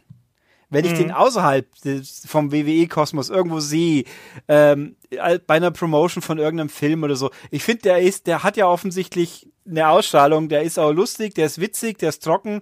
Es gab mal zu Transformers ein Video, das Roboter-Quiz mit John, John Cena bei YouTube, das ist super witzig. Ähm, sowas, aber das passt halt nicht in das Umfeld. Ich glaube auf jeden Fall, John Cena bräuchte dann eben einen etwas anderen Charakter, um, um ihn mal wieder ein bisschen frisch zu machen. Ich glaube, dieses, der alte Mann ist jetzt noch mal zurück. Ich glaube, das würde es nicht bringen, sondern meiner Meinung nach müsste dann auch mal da ein bisschen Bewegung in den Charakter reinkommen und dann vielleicht auch wirklich, wie es der, äh, wie es der Tobias hier vorschlägt, vielleicht auch mal wirklich dann ne, mit dem Stable oder sonst irgendwas, dass es da vielleicht auch tatsächlich noch den Turn gibt. Den hat er ja schon ein paar Mal auf der Ferse vollführt, vielleicht gibt's dann ja auch echt. Schauen wir mal. Ähm, der Tobias fragt noch was zu Bray Wyatt und das ist ja echt sowas, was der, der Shaggy äh, ja, liebt. Und ich weiß, dass Shaggy, glaube ich, der größte Freund des Firefly Funhauses hier in der ganzen Runde ist. Und ähm, der Tobias ähm, hat so ein bisschen Angst, dass WWE mit äh, dem guten Bray Wyatt jetzt alles falsch macht und ähm, man den, den Zeitpunkt bereits verpasst hat, äh, Bray Wyatt mit seinem neuen Charakter quasi in die Shows äh, unterzubringen. Er hätte da Money in the Bank als perfekte Bühne erachtet. Also quasi Licht aus, äh, Licht an, äh, Ali am Boden und Bray Wyatt mit dem Koffer. Was ist da dein Standpunkt zu, Shaggy? Ich hätte ihn vielleicht nicht auf die Art und Weise zurückgebracht mit dem Koffer. Das wäre jetzt einfach zu schnell und das hätte auch nicht zu dem Charakter gepasst, den man aktuell aufbaut. Klar hat man mit Bray Wyatt Charakter äh, mit dem alten Charakter vieles kaputt gemacht und man hat ihn so ein bisschen begraben. Auf der anderen Seite jetzt die, die neue Entwicklung, dieses Firefly Funhouse. Du hast gesagt, ich bin großer Fan davon. Ich mag das sehr, aber ich glaube, Kai ist der größte Fan von uns. Ähm, glaube ich, der ist noch ein größerer Fan als ich. Ich finde, das sind nur gute, äh, auf jeden Fall gute Vignetten, die interessant gemacht sind und den Charakter auf jeden Fall wieder auf eine neue Ebene heben. Und ähm, man sollte ihn langsam irgendwie im, im Ring präsentieren. Das glaube ich auch. Man darf nicht mehr diese Fire Funhouse Segmente jetzt ewig ziehen. Man muss ihn präsentieren. Aber ich, ich weiß nicht, ob die WWE jetzt aktuell wirklich schon weiß, genau wie sie ihn zurückholen will, oder ob sie jetzt einfach noch noch mal irgendwie auf die lange Bank setzt mit weiteren Segmenten, die ja nicht mehr besser werden können. Da waren echt einige großartige Segmente dabei. Ich bin gespannt. Ähm, aber auf der anderen Seite muss ich sagen, man kann jeden Wrestler heute irgendwie in irgendeiner Art und Weise wieder zurückbringen, weil generell das Leben, nicht nur das Wrestling, generell im Leben ist alles so schnelllebig geworden. Ich glaube, man vergisst viel schneller und kann irgendwie aus jedem Charakter nochmal was Neues machen. Also verloren ist dieser Charakter nicht. Der muss bald debütieren, der muss bald kommen. Und ich bin gespannt und interessant, was man mit ihm macht. Das ist auf jeden Fall interessant, ein neuer Farbtupfer in den Shows zu haben. Und der würde die Shows bereichern, wenn man ihn so einsetzt, wie äh, wenn man ihn gut einsetzt. Also ich persönlich genieße noch jedes äh, Segment des Firefly Funhouse. Ich fand jetzt auch die letzte Ausgabe unglaublich cool und creepy irgendwie. Klar, man, man darf das jetzt nicht über die nächsten sechs Monate ziehen. Irgendwann muss der dann debütieren. Aber ich habe ehrlich gesagt ein bisschen Angst davor, was dann da passieren wird, wenn er debütiert. Also nicht aus dem Grunde, weil ich Angst vor Bray Wyatt habe, sondern weil ich Angst um Bray Wyatt habe. Weil ich glaube, dass ganz viel, was man jetzt mit ihm machen könnte, gegen das abstinken würde, was man erwartet. Weil wir jetzt inzwischen so eine Erwartungshaltung haben, ne, der muss hier, der muss sofort World Champion werden und keine Ahnung was. Ich ich muss ehrlich sagen, ich will einen Bray Wyatt derzeit oder auch wenn er dann debütiert, so weit weg vom Titel, von Koffern, von Lesnar, von allem drum und dran wie möglich.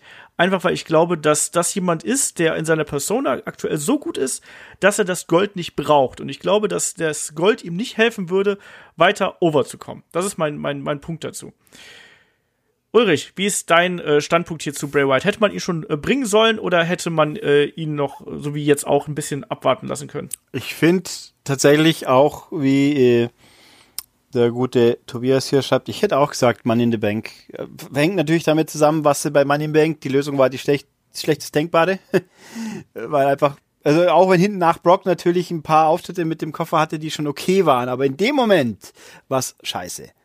Es war einfach nur schlecht. Äh, hätten wir Ali gewinnen lassen, gut. Brock schlecht. Ich finde, äh, Bray Wyatt, eigentlich hätte es genau gepasst. Hätte man den hier so als Knalleffekt neigeschoben, hätte er den Koffer gehabt, raus. Und dann hätte er ja weiterhin, dann hätte er halt jetzt den Koffer, also er hätte ja so als, als, äh, als äh, kuriose Kreatur am Rande, nur dass er den Koffer auch noch hätte. Er müsste ja deswegen nicht gleich losrennen und ihn eincashen. Das kann man ja noch Monate hinten ausschieben. Also es hätte dem, seinem Firefly Funhouse ja nicht geschadet, wenn da jetzt äh, in dem Funhouse noch irgendwo ein Koffer rumstehen würde. Ähm, ich finde aber eben, also mir geht's jetzt ein bisschen zu ich finde, es, es zieht sich zu sehr hinaus. Ich sehe kein, keine, äh, ich sehe nichts, wo sich hin entwickelt, wo er einen natürlichen Widerpart, sage ich jetzt mal, auf mhm. den er treffen würde. Und dann wäre natürlich eine Situation gewesen wie so ein, so ein Leitermatch um den Koffer. Da gibt's keine Notwendigkeit für einen natürlichen Widerpart. Da sind ja Haufen Leute, die im Ring gestanden, die nicht jetzt aktiv in Fäden gegeneinander waren. Und da hätte man ihn super neu schmeißen können. Finde ich tatsächlich. Und dann wieder rausnehmen und dann, dann ist er halt eine ominöse Präsenz im Hintergrund. Nur mit dem Wissen, er könnte wieder jederzeit auftauchen. Momentan wissen wir nur, er hat ein paar, ein cooles Segment pro Show oder für beide Shows ja eigentlich. Ähm, und das war's. Also das geht mir schon wieder ein bisschen zu lange. Ich kriege hier schon wieder Glacier-Gefühle, so ungefähr. das ist gefährlich. Also ich finde, das zieht sich zu lang. Äh, man, man hätte es gut ziehen können, aber diesen Zwischenhöhepunkt hätte man einbringen sollen. Ich finde, es hätte kein bisschen geschadet und hätte vor allem Money in the Bank massiv geholfen in der Wahrnehmung. Das auf jeden Fall, das stimmt. Schauen wir mal, wann wir äh, Bray Wyatt äh, im Ring, wie auch immer, irgendwo mal wieder eine Halle sehen. Vielleicht schon bei Stomping Ground, das wäre furchtbar. Ähm, machen wir weiter. Der Tobias hat noch eine Frage gestellt, auf die ich keine Antwort habe und äh, ich bin sehr gespannt, äh, ob vielleicht einer von euch was, was weiß. Ähm, nämlich, wie ist denn eigentlich die Traglast von so einem Wrestlingring? Weil bei Super äh, Showdown haben bei der Battle Royale ja mindestens kurzzeitig äh, 50 Mann drin rumgetobt, was ja mindestens 6 Tonnen Gewicht bedeuten würden. Also, ja, anscheinend genug. Ich glaube, da hat WWE auch äh, ordentlich abgesichert. Ich weiß aber nicht, ob es irgendeine DIN oder ob der TÜV da äh, guckt, äh, ob wie viel das Ding aushält. Ich habe keine Ahnung. Ich habe äh, ich hab's nach versucht nachzuschlagen. Ich habe nichts gefunden. Ähm, Shaggy, du hast ja schon mal, ich glaube, du hast auch schon mal mit einem Ring aufgebaut, oder? Und auf und wieder abgebaut, also zumindest aufbauen lassen. Ähm, was glaubst du, wie viel trägt so ein Ding? Des Öfteren schon tatsächlich, ja. Also den, ja. der, der Ring, den die WWE dann in Saudi-Arabien benutzt hat, der hatte einen, einen Traglast von genau 8,2 Tonnen. Also der hat einen extra eine Spezielle, keine Ahnung, ich weiß es nicht, wie viel. ich hätte es dir fast geglaubt. Ich hätte es dir fast geglaubt. Ich weiß es leider auch nicht. Also ich, äh, ich habe äh, nie, mir nie Gedanken über die, über die Traglast gemacht. Ich habe mir eher Gedanken gemacht, ob man wirklich 50 Mann in einen Ring reinkriegt. Das war eher so meine, meine eine andere, andere, andere Überlegung, weil die WCW hat ja damals, äh, ja, ich glaube, 60 Leute in drei Ringe verteilt. Von daher, es war wahrscheinlich ein etwas größerer Ring, aber ich habe keine Ahnung, wie viel so ein, das, das weiß ich nicht. Ähm, kann ich dir nicht sagen. Kann ich bestimmt mal rausfinden, ähm, was so ein, zumindest ein normaler Ring, den man, den man nutzt, äh, für ein Traglast hat, aber hier kann ich das nicht beantworten. Aber ich habe euch kurz reingelegt. Ja, das hat, das hat gut geklappt auf jeden Waren es nicht sogar 51 Leute, glaube ich? Hat doch mal irgendjemand ja, es waren 51. durchgezählt. Selbst das haben sie nicht hinbracht, so ungefähr. Es ist natürlich schon spannend, weil so ein Ring muss ja elastisch sein. Also kann man ja nicht stabil machen bis zum Erbrechen, weil sonst die Leute, die da draufknallen, sich hinten nach nicht mehr sehr wohl fühlen. Aber es hat ja funktioniert, wie man gesehen hat. Ohne dass es auseinandergefallen ich, ist. Ja, ich musste an diese äh, ECW-Szene denken, wo die ganzen Fans im Ring waren, rumgesprungen sind und dann ist dann irgendwann der Ring umgekippt und in sich kollabiert. Auch nicht schlecht. Ähm, dann der Michael H., also ein anderer Michael, fragt, äh, wieso schafft es äh, WWE nicht mehr vernünftige Stables zu etablieren? Als ich angefangen habe, Wrestling zu schauen, äh, oder WWE zu schauen, hatten wir das Kabinett von JBL und Evolution, die hatten mehr oder minder jeweils ein ganzes Roster gegen sich. Es war unterhaltsam und es waren äh, echt, war echt einfach Heels zu hassen. Ja, Stables haben wir schon, äh, haben wir noch bei NXT mit der Undisputed Era, aber jetzt äh, zuletzt hatten wir es äh, im Main Roster nicht mehr. Wir haben wieder so einen Ansatz mit äh, Shane McMahon, Drew McIntyre und Revival aktuell. Mhm. Genau, Ulrich, du kicherst schon. Wie siehst du die Stable-Lage derzeit? League of Nations, habe ich mir gerade gedacht. Ja. Ähm, tatsächlich, ja, es ist ganz, äh, in NXT funktionieren sie. Auch da wieder, ich, auch wieder hier das Argument, es ist mehr für Wrestling-Fans, das kann gut sein, aber ich habe ja oft genug gesagt, ich habe Ring of Honor und Co. nie gesehen, ich habe alle vier Leute vorher nicht gekannt, nur so gelesen, die gibt's und die sind ganz toll und super, aber gut, das hört man anderwurfs auch. Und äh, Undisputed Era funktioniert prima. Ich glaube auch, Sanity hat ja auf seine Art auch funktioniert. Da hat's ja nur nicht einmal nie probiert, sie im Main Roster in irgendeiner Form äh, überhaupt mal auftauchen zu lassen. Und äh, ich meine, Imperium scheint jetzt auch auf dem Weg zu sein, funktionieren zu können äh, und British Strong Style. Also es geht in den nicht Hauptshows. Keine Ahnung, warum sie es da nicht versuchen. Wobei es gab zwei Stables, die bei den Frauen. Aber die natürlich auch nicht funktioniert haben, weil pa nee, einerseits Page verletzt, andererseits waren natürlich die anderen teilweise irgendwelche Call-Ups, die ich nicht mal bei NXT mit ihnen gesehen habe, gefühlt. Und dann sind sie plötzlich im Main Roster. Und äh, der Riot Squad ist ja, war ja von vorne weg als, als Opfer inszeniert, warum auch immer. Ähm, das ist eine gute Frage, ja. Also ich glaube, es, es würde schon funktionieren, wenn man es vernünftig versuchen täte und die Leute, äh, wie soll ich sagen? Ich meine, Shield hat man ja auch ohne größeren Stress aus NXT rüberholen können. Das hat funktioniert. Ähm, das ist eine gute Frage. Ich habe keine sinnvolle Antwort drauf. Aber, aber der Stable, gut, der Stable jetzt um Shane, da, wo, wenn man ja so will, jetzt ist ja auch ähm, die Dings, Himmel, Flips, No Flips, Just Fists, Revival. Revival, Revival sind ja jetzt ja auch im Dunstkreis angekommen aus, ja, das meine ich ja. was ich jetzt auch irgendwie deprimierend finde, wenn ich jetzt mal ehrlich bin, aber äh, da, da ist, das ist, das wirkt auch so hingewürfelt. Irgendwie hat keine Struktur. Es sind halt, äh, Shane hat ein paar Lakaien, aber die, die für sich halt einfach nicht zusammenpassen in irgendeiner Form. Da stimmt die Chemie nicht finde ich. Ja, genau. Ich, ich glaube genau, das ist das äh, die große Kunst beim Stable. Du musst ungefähr wissen, wen du da in deinem Roster hast und du musst dann wissen, wie du die präsentieren kannst. Shaggy, scheitert das Etablieren von Stables derzeit einfach an der grundsätzlichen kreativen Ratlosigkeit von WWE? Ja, Ganz klar, ja, das auf jeden Fall, aber man versucht ja auch nicht Stables im Moment zu etablieren. Also es gibt ja jetzt, das von Shane McMahon ist ja jetzt eine Gruppierung um Shane McMahon gebaut, einfach nur aufgrund der Storyline. Das wird kein langfristiges Stable sein, ganz sicher nicht. Ähm, und alles andere scheitert sicherlich an, an den grundsätzlich schwachen Stories der WWE. Man, wenn man wieder versucht, Stables aufzubauen, ich bin Fan von Stables. Ich würde mich freuen, dass es, wenn wir mal wieder ein wirklich starkes Stable sehen, was gut aufgebaut ist. Ich mochte die White Squad. Ich weiß nicht, was Ulrich gegen die hatte. Die waren doch eigentlich ganz cool. Nein, ich habe ähm, nichts gegen die. Die waren bloß Opfer. Die ja, waren halt das einfach Opfer. Ich meine, bei, bei jemand an Ronda zu verheizen, das lasse ich mir nur eingehen, weil, weil die ja Superfrau war, in Anführungszeichen. Aber äh, auch gegen, ich meine, Natalia doch auch, wobei da die Geschmacklosigkeit mit Jim Neidhart, das kann man auch streiten. Gut, das ist Wrestling, ich weiß schon, aber äh, fand ich auch nicht so geil. Äh, gefühlt war immer, wenn die im Ring standen, sind sie verprügelt worden. Inklusive, ich meine, bei Liv Morgan und Sarah Logan lasse ich es mal noch eingehen, aber eine Ruby Riot war ja, ist ja genauso abquatscht worden von allen. Also da war ich, es ist nicht, dass ich sie nicht mochte, sie sind bloß einfach, hatten keine Wirkung, weil sie einfach zu schwach inszeniert. Ja, weil sie auch einfach nicht gut aufgebaut werden. Das, das stimmt, da hast du vollkommen recht. Und ich, ich glaube, wir werden irgendwann wieder ein Stables sehen. Shield wurde jetzt nicht aus NXT hochgebracht, die hat man die ersten im, im Hauptroster gegründet. Aber ich glaube, wir werden okay. auf jeden Fall es schaffen, ähm, irgendwann wieder ein cooles Stable zu sehen. Ähm, das Kabinett, was, was hier angesprochen hat, das war jetzt auch nicht wirklich das coolste Stable, sagen wir mal so. Das war vielleicht die, Anf mega. vielleicht die Anfangszeit. Alter, die Bäsche. Die Anfangszeit von, von Michael möglicherweise. Und da kommt, wirkt sowas nochmal cooler. Aber eigentlich im Nachhinein betrachtet war das Kabinett jetzt auch nicht viel cooler als die League of Nations oder keine Ahnung, oder das großartige Stable ähm, Seamus, äh, Cesaro und Big Show für zwei Wochen.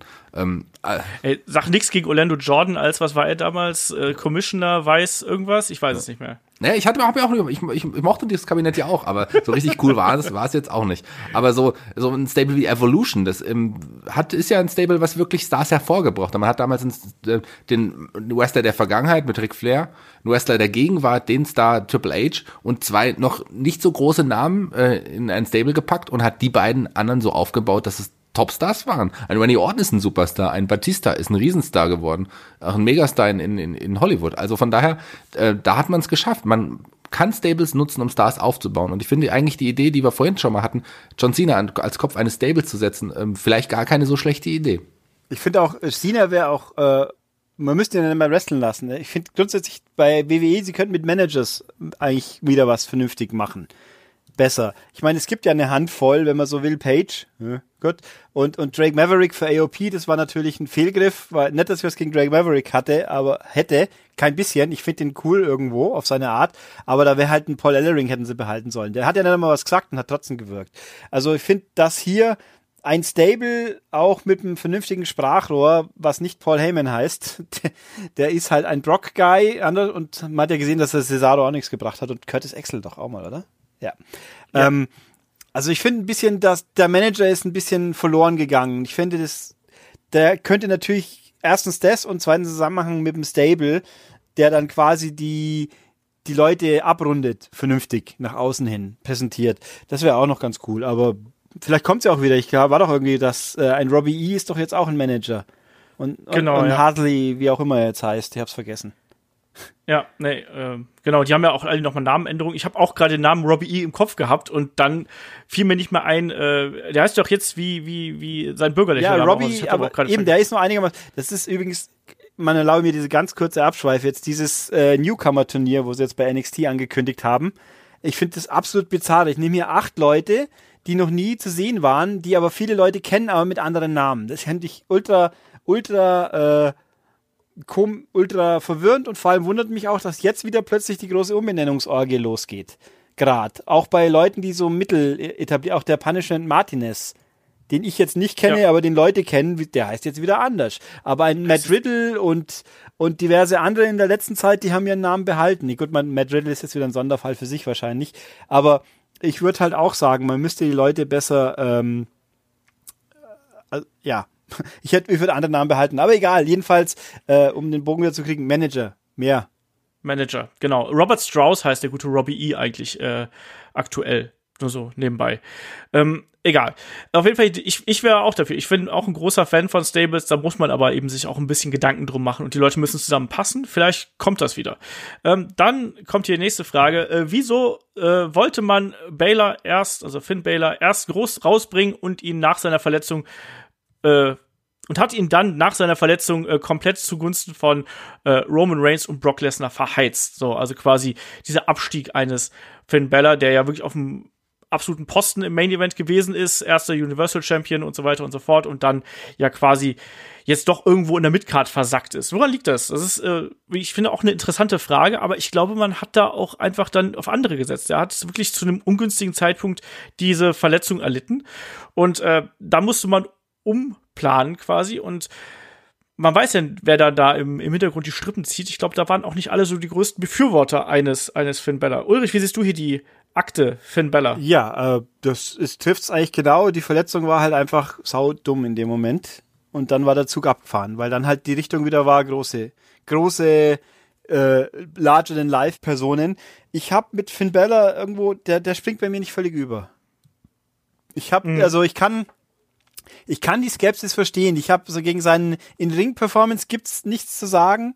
Ähm, aber der, der wirkt für mich einfach nicht eine Figur, die als Flaggschiff funktioniert. Auch äh, es, ist, es klingt so schlecht, wie ich sage, der hat auch Persönlichkeit. Kevin Owens war monatelang Champion und war halt ein Arschloch, ein feiges, in Anführungszeichen. Aber ein Kevin Owens am Mikro, der gibt mir wesentlich mehr wie ein Finn Bella. Und ein Finn Bella, gut, er hat einen Demon. Den Demon, da bin habe ich auch mein äh, muss ich hier kurz fragen, bevor ich was falsch sage. Dieses sehr äh, cartoonhafte Bäh, Fletch, was er da in Saudi-Arabien hatte, das war doch bisher nicht so, oder? Nee, das war bisher nicht so. Da hat sich Kai in der äh, Review ja auch drüber äh, mokiert. Ja, war furchtbar. Nein, also für mich ist ich weiß nicht. Also es wäre, es war ein mutiges Experiment, was hätte funktionieren können, wenn er sich halt nicht verletzt hat und danach zu sagen, jetzt wenn er wieder fit ist, probieren wir es einfach wieder. Da war die Zeit halt einfach vorbei. Das ist halt sehr dumm gelaufen für ihn. Anders kann ich es nicht sagen. Shaggy, ja, er ist mit großen Vorschusslorbeeren gestartet. Er war kurzzeitig das Aushängeschild von NXT und man hat gedacht, das könnte der nächste Superstar sein. Aber ich glaube, ganz ehrlich, vielleicht mache ich mich unbeliebt, aber man hat ihn überschätzt. Also ich mag Finn Balor sehr, er ist ein großartiger Wrestler und grundsympathisch sympathischer Kerl und ich glaube, wenn man ihn sieht, dann muss man ihn irgendwie auch mögen, aber er ist, wie Ulrich auch schon gesagt hat, kein Superstar. Das ist keiner, der die Liga tragen kann. Ich glaube, da fehlt ihm einiges. Das würde ich jetzt im Moment mal sagen und ähm, auch der Charakter entwickelt sich überhaupt nicht weiter ich fände mal spannend, ihn mal als Heel sehen, äh, sehen zu dürfen. Das wäre interessant, ob er, wie er dann agieren würde. Vielleicht irre ich mich auch und vielleicht kann man wirklich auf ihn bauen. Aber ich glaube, so äh, damals hat man ihn einfach, ja, man hat ihn größer eingeschätzt, als er eigentlich letzten Endes ist als Charakter, glaube ich. Aber warten wir es ab. Schauen wir mal, ne? Also auf jeden Fall wie gesagt, die Verletzung kam natürlich dazu echt zum schlechtesten Zeitpunkt, um es mal so zu sagen. Ich bin auch inzwischen so ein bisschen, ich sehe ihn ganz gern im Ring, aber äh, ich kann auch Ulrich verstehen, der sagt mir, bei mir springt der Funke nicht ganz über, weil auch oft ist es ja wirklich so, dass das sehr ähnlich, die Matches sind sehr, sehr ähnlich ganz oft und das stört natürlich auch so ein bisschen. Ähm, dann kommt noch eine Frage hier äh, vom guten Michael H.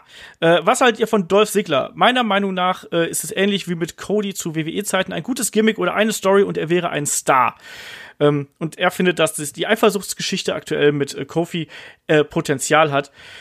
Äh, mein, mein Kommentar zu Dolph Ziggler ist, der ist bei mir leider durch. Also, das muss ich leider sagen. Da fehlt was. Ähm, die Geschichte mit Kofi überzeugt mich aktuell auch nicht. Klar, das ist okay alles, aber irgendwas fehlt da und Dolph Ziggler hatte zu viele äh, ja, beinahe Durchbruchsmomente irgendwie und Durchbruchsmomente, die nicht durchgezogen worden sind, als dass ich dann nochmal komplett auf den äh, Wagen ausspringen würde. Äh, Shaggy, ich habe ja vorhin gesagt, schon mal gesagt, dass man die, die Zeit sehr schnelllebig ist und man eigentlich jeden Wrestler, den, mit dem es mal verbockt hat, sicherlich auch wieder aufbauen kann. Und die Leute vergessen schneller als früher und man könnte aus jedem Wrestler, den, dem, mit dem man es vielleicht schon verbockt hat, den man auf dem Höhepunkt schon hatte und dann aber den Schritt nicht weitergegangen ist, sicherlich, äh, dann war er nicht mehr hot. Das könnte man schnell umdrehen mit einer guten Storyline und aus jedem Star machen. Habe ich vorhin schon gesagt, aber ich möchte das jetzt revidieren, nicht mehr mit Dolph Ziggler. Ich glaube, der ist wirklich drüber. jetzt, jetzt, wo ich den Namen Dolph Ziggler lese, nee, der ist, der ist drüber. Das geht einfach nicht nicht mehr. Äh, und ich glaube nicht, dass er ein Starpoten Starpotenzial hat wie ein, wie ein Cody. Das kann, ich glaube, da liegen tatsächlich noch Welten dazwischen. Er ist ein grundsolider Wrestler, er ist ein, ein Typ, ähm, den man auch, ja, früher mal wirklich gerne gesehen hat und der wirklich gut im Ring ist. Aber irgendwie habe ich mich an dem wirklich sowas von satt gesehen. Ich weiß nicht. Das ist auch mein Problem. Satt gesehen trifft's da sehr, sehr gut. Der müsste schon einen extremen Wandel durchmachen, dass ich den nochmal interessant finden würde. Ulrich, äh, deine Meinung zu Dolph Ziggler? Wir sind hier auf dem Endspurt. Wir haben noch äh, fünf, fünf Hauptfragen hier. Endspurt, sagt er. Der war gut. Ähm, Ich finde momentan tatsächlich, es klingt vielleicht blöd, aber irgendwie ein frischer Wind ein bisschen ich fand dieser Twist jetzt mit diesem Ultra, es sollte, ich hätte es sein sollen. Ich, nicht du. Das war, es baut halt, es, es, das fügt sich halt auch gut ein in die, er ist auch ewig lang dabei wie ein Kofi und hat auch schon viel erlebt, wobei er hat ja auch vieles gewonnen. Er war ja auch mal World Champion, wenn ich mich nicht ganz täusche. Das stimmt. war das nicht da mit dem Double Turn mit Alberto del Rio? Wo er sich dann die Gehirnerschütterung genau. eingefangen hat, das war auch so ein Moment. Genau. Da hätte, das war auch ganz saudummer Moment, da hätte es vielleicht die nächste Stufe geben können, wenn er nicht zeitweise ausgenockt gewesen wäre, im wahrsten Sinne des Wortes. Ähm, ich finde, also jetzt, ich finde ihn jetzt diesen, im Moment jetzt gerade wirklich gut. Also ich finde, dass seine Promos, die er gerade liefert, auch wirklich gut passen. Ich fand auch die, die Idee, ihn mit Drew McIntyre zu koppeln als Drew als sein Bodyguard, das war für beide besser wie das, was Drew jetzt hat, auf jeden Fall. Dauerhaft schwierig, mir das vorzustellen. Ich finde so immer wieder so wie jetzt für ein paar Wochen so, ich sag mal ganz dumm wie ein Bild, wie Jericho für Arme, geht mhm. der. Wenn er jetzt dann in vier Wochen wieder weg ist und dann sehe ich wieder sechs Monate lang nicht, hab, ich werde ihn nicht vermissen, aber wenn er dann wieder so aufpoppt, wie hier in dieser Funktion, finde ich es gar nicht schlecht. Aber, Mai, ist halt jetzt mein Empfinden. Ja. Gucken wir mal, wie das äh, da weitergeht. Also für mich und Shaggy ist er durch. Bei Ulrich ist da ein bisschen äh, freizügiger, großzügiger. Ähm, der Jörg fragt noch via Facebook, äh, was meint ihr, wie hätte die Karriere vom Ultimate Warrior verlaufen können, wenn er sich nicht permanent mit Vince McMahon zerstritten hätte? Ich weiß gar nicht, Ulrich, hast du den Warrior noch, noch live als Wrestling-Fan gesehen? Ich glaube, ich habe ihn damals ein bisschen wahrgenommen und fand ihn damals schon, selbst in der damaligen Zeit, zu eindimensional, dass er mich in irgendeiner Form interessiert hat. Okay, dann übergebe ich gleich an Shaggy. Ja, lieber Olaf, ich weiß, du bist der größte Ultimate Warrior-Fan. ähm, jetzt musst du stark sein. Sagen wir es mal so, also ich, ich bin auch ein großer Warrior-Fan. Ich mochte ihn damals sehr, einer meiner absoluten Lieblinge, auch im Nachhinein betrachtet. Aber man muss, glaube ich, sagen, bei ihm war auch noch mehr Schein als Sein.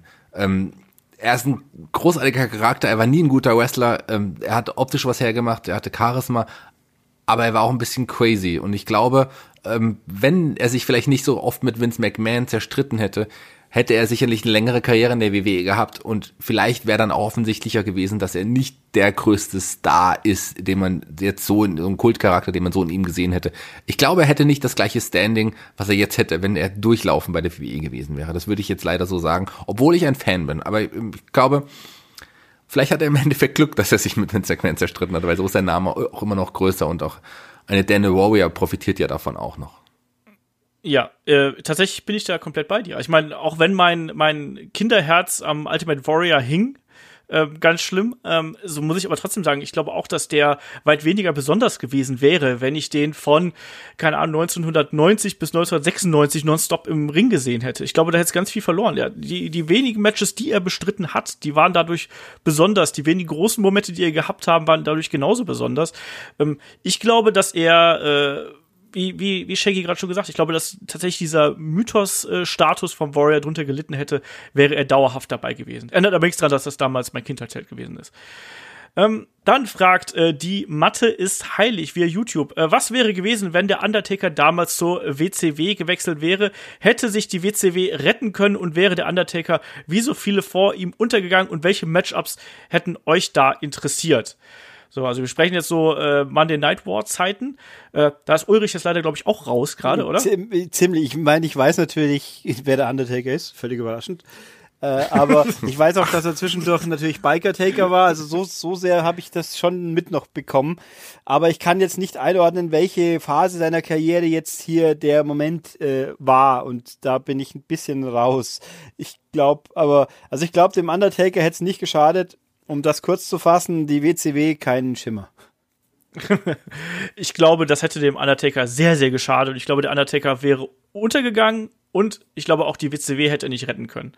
Aber es wären ein paar interessante äh, Kampfpaarung vielleicht rausgekommen. Gegen Mortis zum Beispiel, gegen Glacier. Gegen Sting, ganz klar. Also nur das Match gegen Sting hätten wir sehen wollen. Und äh, das, was Olaf gesagt hat, der Undertaker wäre mit der äh, WCW damals untergegangen, ihm jetzt geschadet und der WWE jetzt auch geschadet, weil er ein wichtiger Charakter in der Zeit einfach im WWE-Fernsehen war. Äh, das gut so wie es war, seien wir froh, dass er da nicht hingewechselt ist. Das hätte nur Verlierer gegeben. Ja, deswegen. Also es, das, das ist wirklich gut, dass es so gelaufen ist, wie es gelaufen ist. Ähm, also deswegen, gegen Sting, ja, gegen Mortis auch. Das muss ich ganz ehrlich. Gegen Wrath vielleicht auch noch und gegen Ernest the Cat Miller und den Maestro. So, ähm, gegen Kiwi auch, genau. Ähm, und schon wieder so eine alte Frage haben wir jetzt ja auch noch von äh, die Mattes Heilig bekommen, nämlich wie würde ein Brian Pillman heutzutage im Wrestling funktionieren? Hätte er eine Chance? Ich mochte ihn übrigens sehr und da hast du nämlich was mit dem Shaggy gemeinsam. Ja, ich mag ihn auch sehr. so, nein, es ist tatsächlich, ich weiß nicht warum, ähm, er war nie mein äh, Lieblingswrestler zum bestimmten Zeitpunkt ich mochte ihn immer sehr, aber so im Nachhinein betrachtet ist er mein Lieblingswrestler von allen tatsächlich. Ein Brian Pillman, ähm, ich, äh, großartiger Wrestler, leider zu früh von uns gegangen, aus dem hätte auch noch eine ganze, ganze Menge werden können. Und ich glaube, dass ein Brian Pillman heutzutage weitaus besser funktionieren würde als damals. Das ist ein, die heutzutage die Wrestler sind nicht mehr so groß. Das war ja sein, sein Problem damals, dass die Wrestler damals viel größer waren als er und er einfach dadurch nicht im Main Event Picture mitspielen durfte. Aber heutzutage ist es nicht mehr so. Das wäre ein krasse Main Eventer. Das wäre ähm, jemand, der, der großartige Matches abliefern konnte, tolle Interviews geben konnte, charismatisch ist, das könnte zu unserem zu unserer heutigen Zeit auch ein Star sein, der wirklich eine Liga trägt, perfekter Heel, der aber auch äh, sicherlich als Face auch funktionieren könnte. Von daher, ja, es wäre geil, wenn er da wäre, der würde eine Liga tragen können, glaube ich tatsächlich. Ulrich, hast du eine Meinung zu Brian Pillman? Ich habe äh, auch, ich habe ihn ein bisschen war mitbekommen. Ich habe äh, ich weiß, dass ich ihn ab und zu gesehen habe. Ich habe natürlich diverse Sachen gelesen, die Bookerman-Geschichte, weiß man ja. Dann das, ja. das, was war das, mit wem war das mit der Pistole? Mit Steve Austin? Yes. Ja, ganz, ganz kontroverse Geschichten und dass er natürlich durch irgendwie die Knöchelverletzung war es, glaube ich, gell?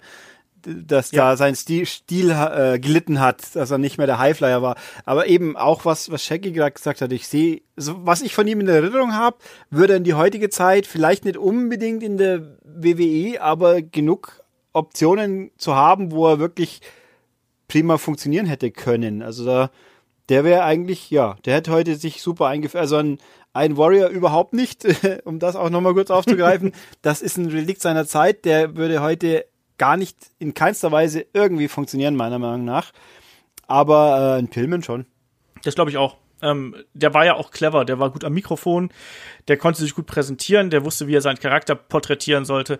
Ich glaube, dass er super funktionieren würde und ich sehe den bei sowas wie sowohl bei, bei WWE könnte ich mir vorstellen, wenn er da ein paar bisschen Freiheiten hat und vor allem aber auch bei, bei sowas wie äh, All Elite, glaube ich, könnte, könnte ja super funktionieren und diese Persona gut darstellen. Und bei New Japan hat er natürlich auch ein paar Leute, die da super gut reinspielen können. Ich habe gerade die ganze Zeit mir so ein Matchup zwischen Naito und äh, Brian Pillman vorgestellt. Das fände ich schon Richtig Auf geil. jeden Fall. Ich will noch mal ganz kurz was, was dazu sagen, ähm, Olaf. Und zwar, AEW hast du gerade angesprochen.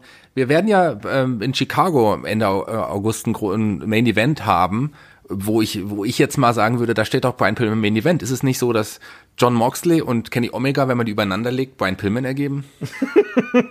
so ein bisschen, Absolut. Ja. Zumindest optisch. Absolut. Auch, auch, auch was dies, äh, ja, auch John Moxley ist ja auch vom Charakter so ein bisschen wie Deck die Loose kennen. Also das passt schon. Das, wenn man die beiden übereinander legt, hat man Brian Pillman, liebe Hörer. Wenn ihr Brian Pillman noch nicht kennt, verfolgt mal seine alten Matches. Das lohnt sich wirklich. Ja, hatten wir auch schon das eine oder andere beim Match of the Week. Und wir hatten auch die Helden aus der zweiten Reihe, hatten wir auch schon bei Brian Pillman, also da auch gerne reinhören.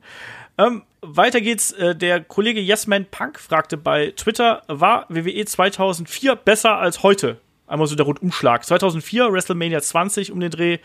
Äh, Chris Benoit als Champion, Randy Orton später als, als jüngster Champion, äh, all das gab's. Ulrich, hast du da Erinnerungen dran? Ich muss dich leider wieder fragen, weil bei nee, dir ja, nein, kein, kein bisschen, um ganz ehrlich zu sein. Äh, ich, ich würde einfach, ohne es jetzt wissen zu sagen, bei den Männern wahrscheinlich nicht, bei den Frauen, äh, Moment, bei den Männern gut möglich, bei Frauen ganz sicher nicht. Ich glaube nicht, dass das Frauenwrestling äh, bis vor drei, vier Jahren in der WWE in irgendeiner Form hätte besser sein können, außer man mag sehr leicht bekleidete, gut aussehende, vollbusige Models, aber die kann ich mag auch anderweitig sehen. Ja, die, da muss ja nicht Wrestling für schauen. Also ich meine, hässlich, äh, jetzt bin, oh Gott, das ist, da kann man ganz viel falsch sagen.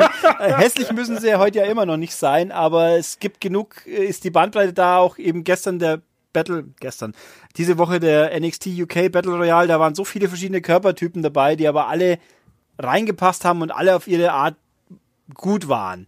Und damals war halt alles so Schablone und sie waren halt alle schlecht. So. Also ich erinnere mich noch an WrestleMania 20 und ich glaube, da gab es als äh, eines der Damen-Matches war das äh, äh, Playboy, Playboy Bunny Pillow Fight oder sonst irgendwas hieß das damals. Also schwierig. Äh, also ich meine, was Ulrich sagt, stimmt natürlich so grundsätzlich. Also bei den Männern war es auf jeden Fall äh, besser. Wir hatten die, die Hochzeit eines zurückkehrenden Shawn Michaels, wir hatten eine Triple H damals, wir hatten einen Randy Orton, der damals aufgestiegen ist mit einem schwierigen Heel äh, Babyface-Turn damals. Aber trotzdem, das war schon ein gutes Jahr. Da haben auch äh, Chris und ich letztens noch drüber gesprochen. Shaggy, wie ist deine Erinnerung an 2.4? Na, sagen wir mal so. Also die Frage war ja, nicht war Wrestling äh, der Herren 2004 besser als als heute, war das Wrestling der Damen 2004 besser als heute, war der, das Roster besser 2004 als das Roster heute. Die Frage war, war, wie, also wir haben, ich habe schon gesagt, dass das beste Roster, Roster, das die WWE je hatte in ihrer Geschichte.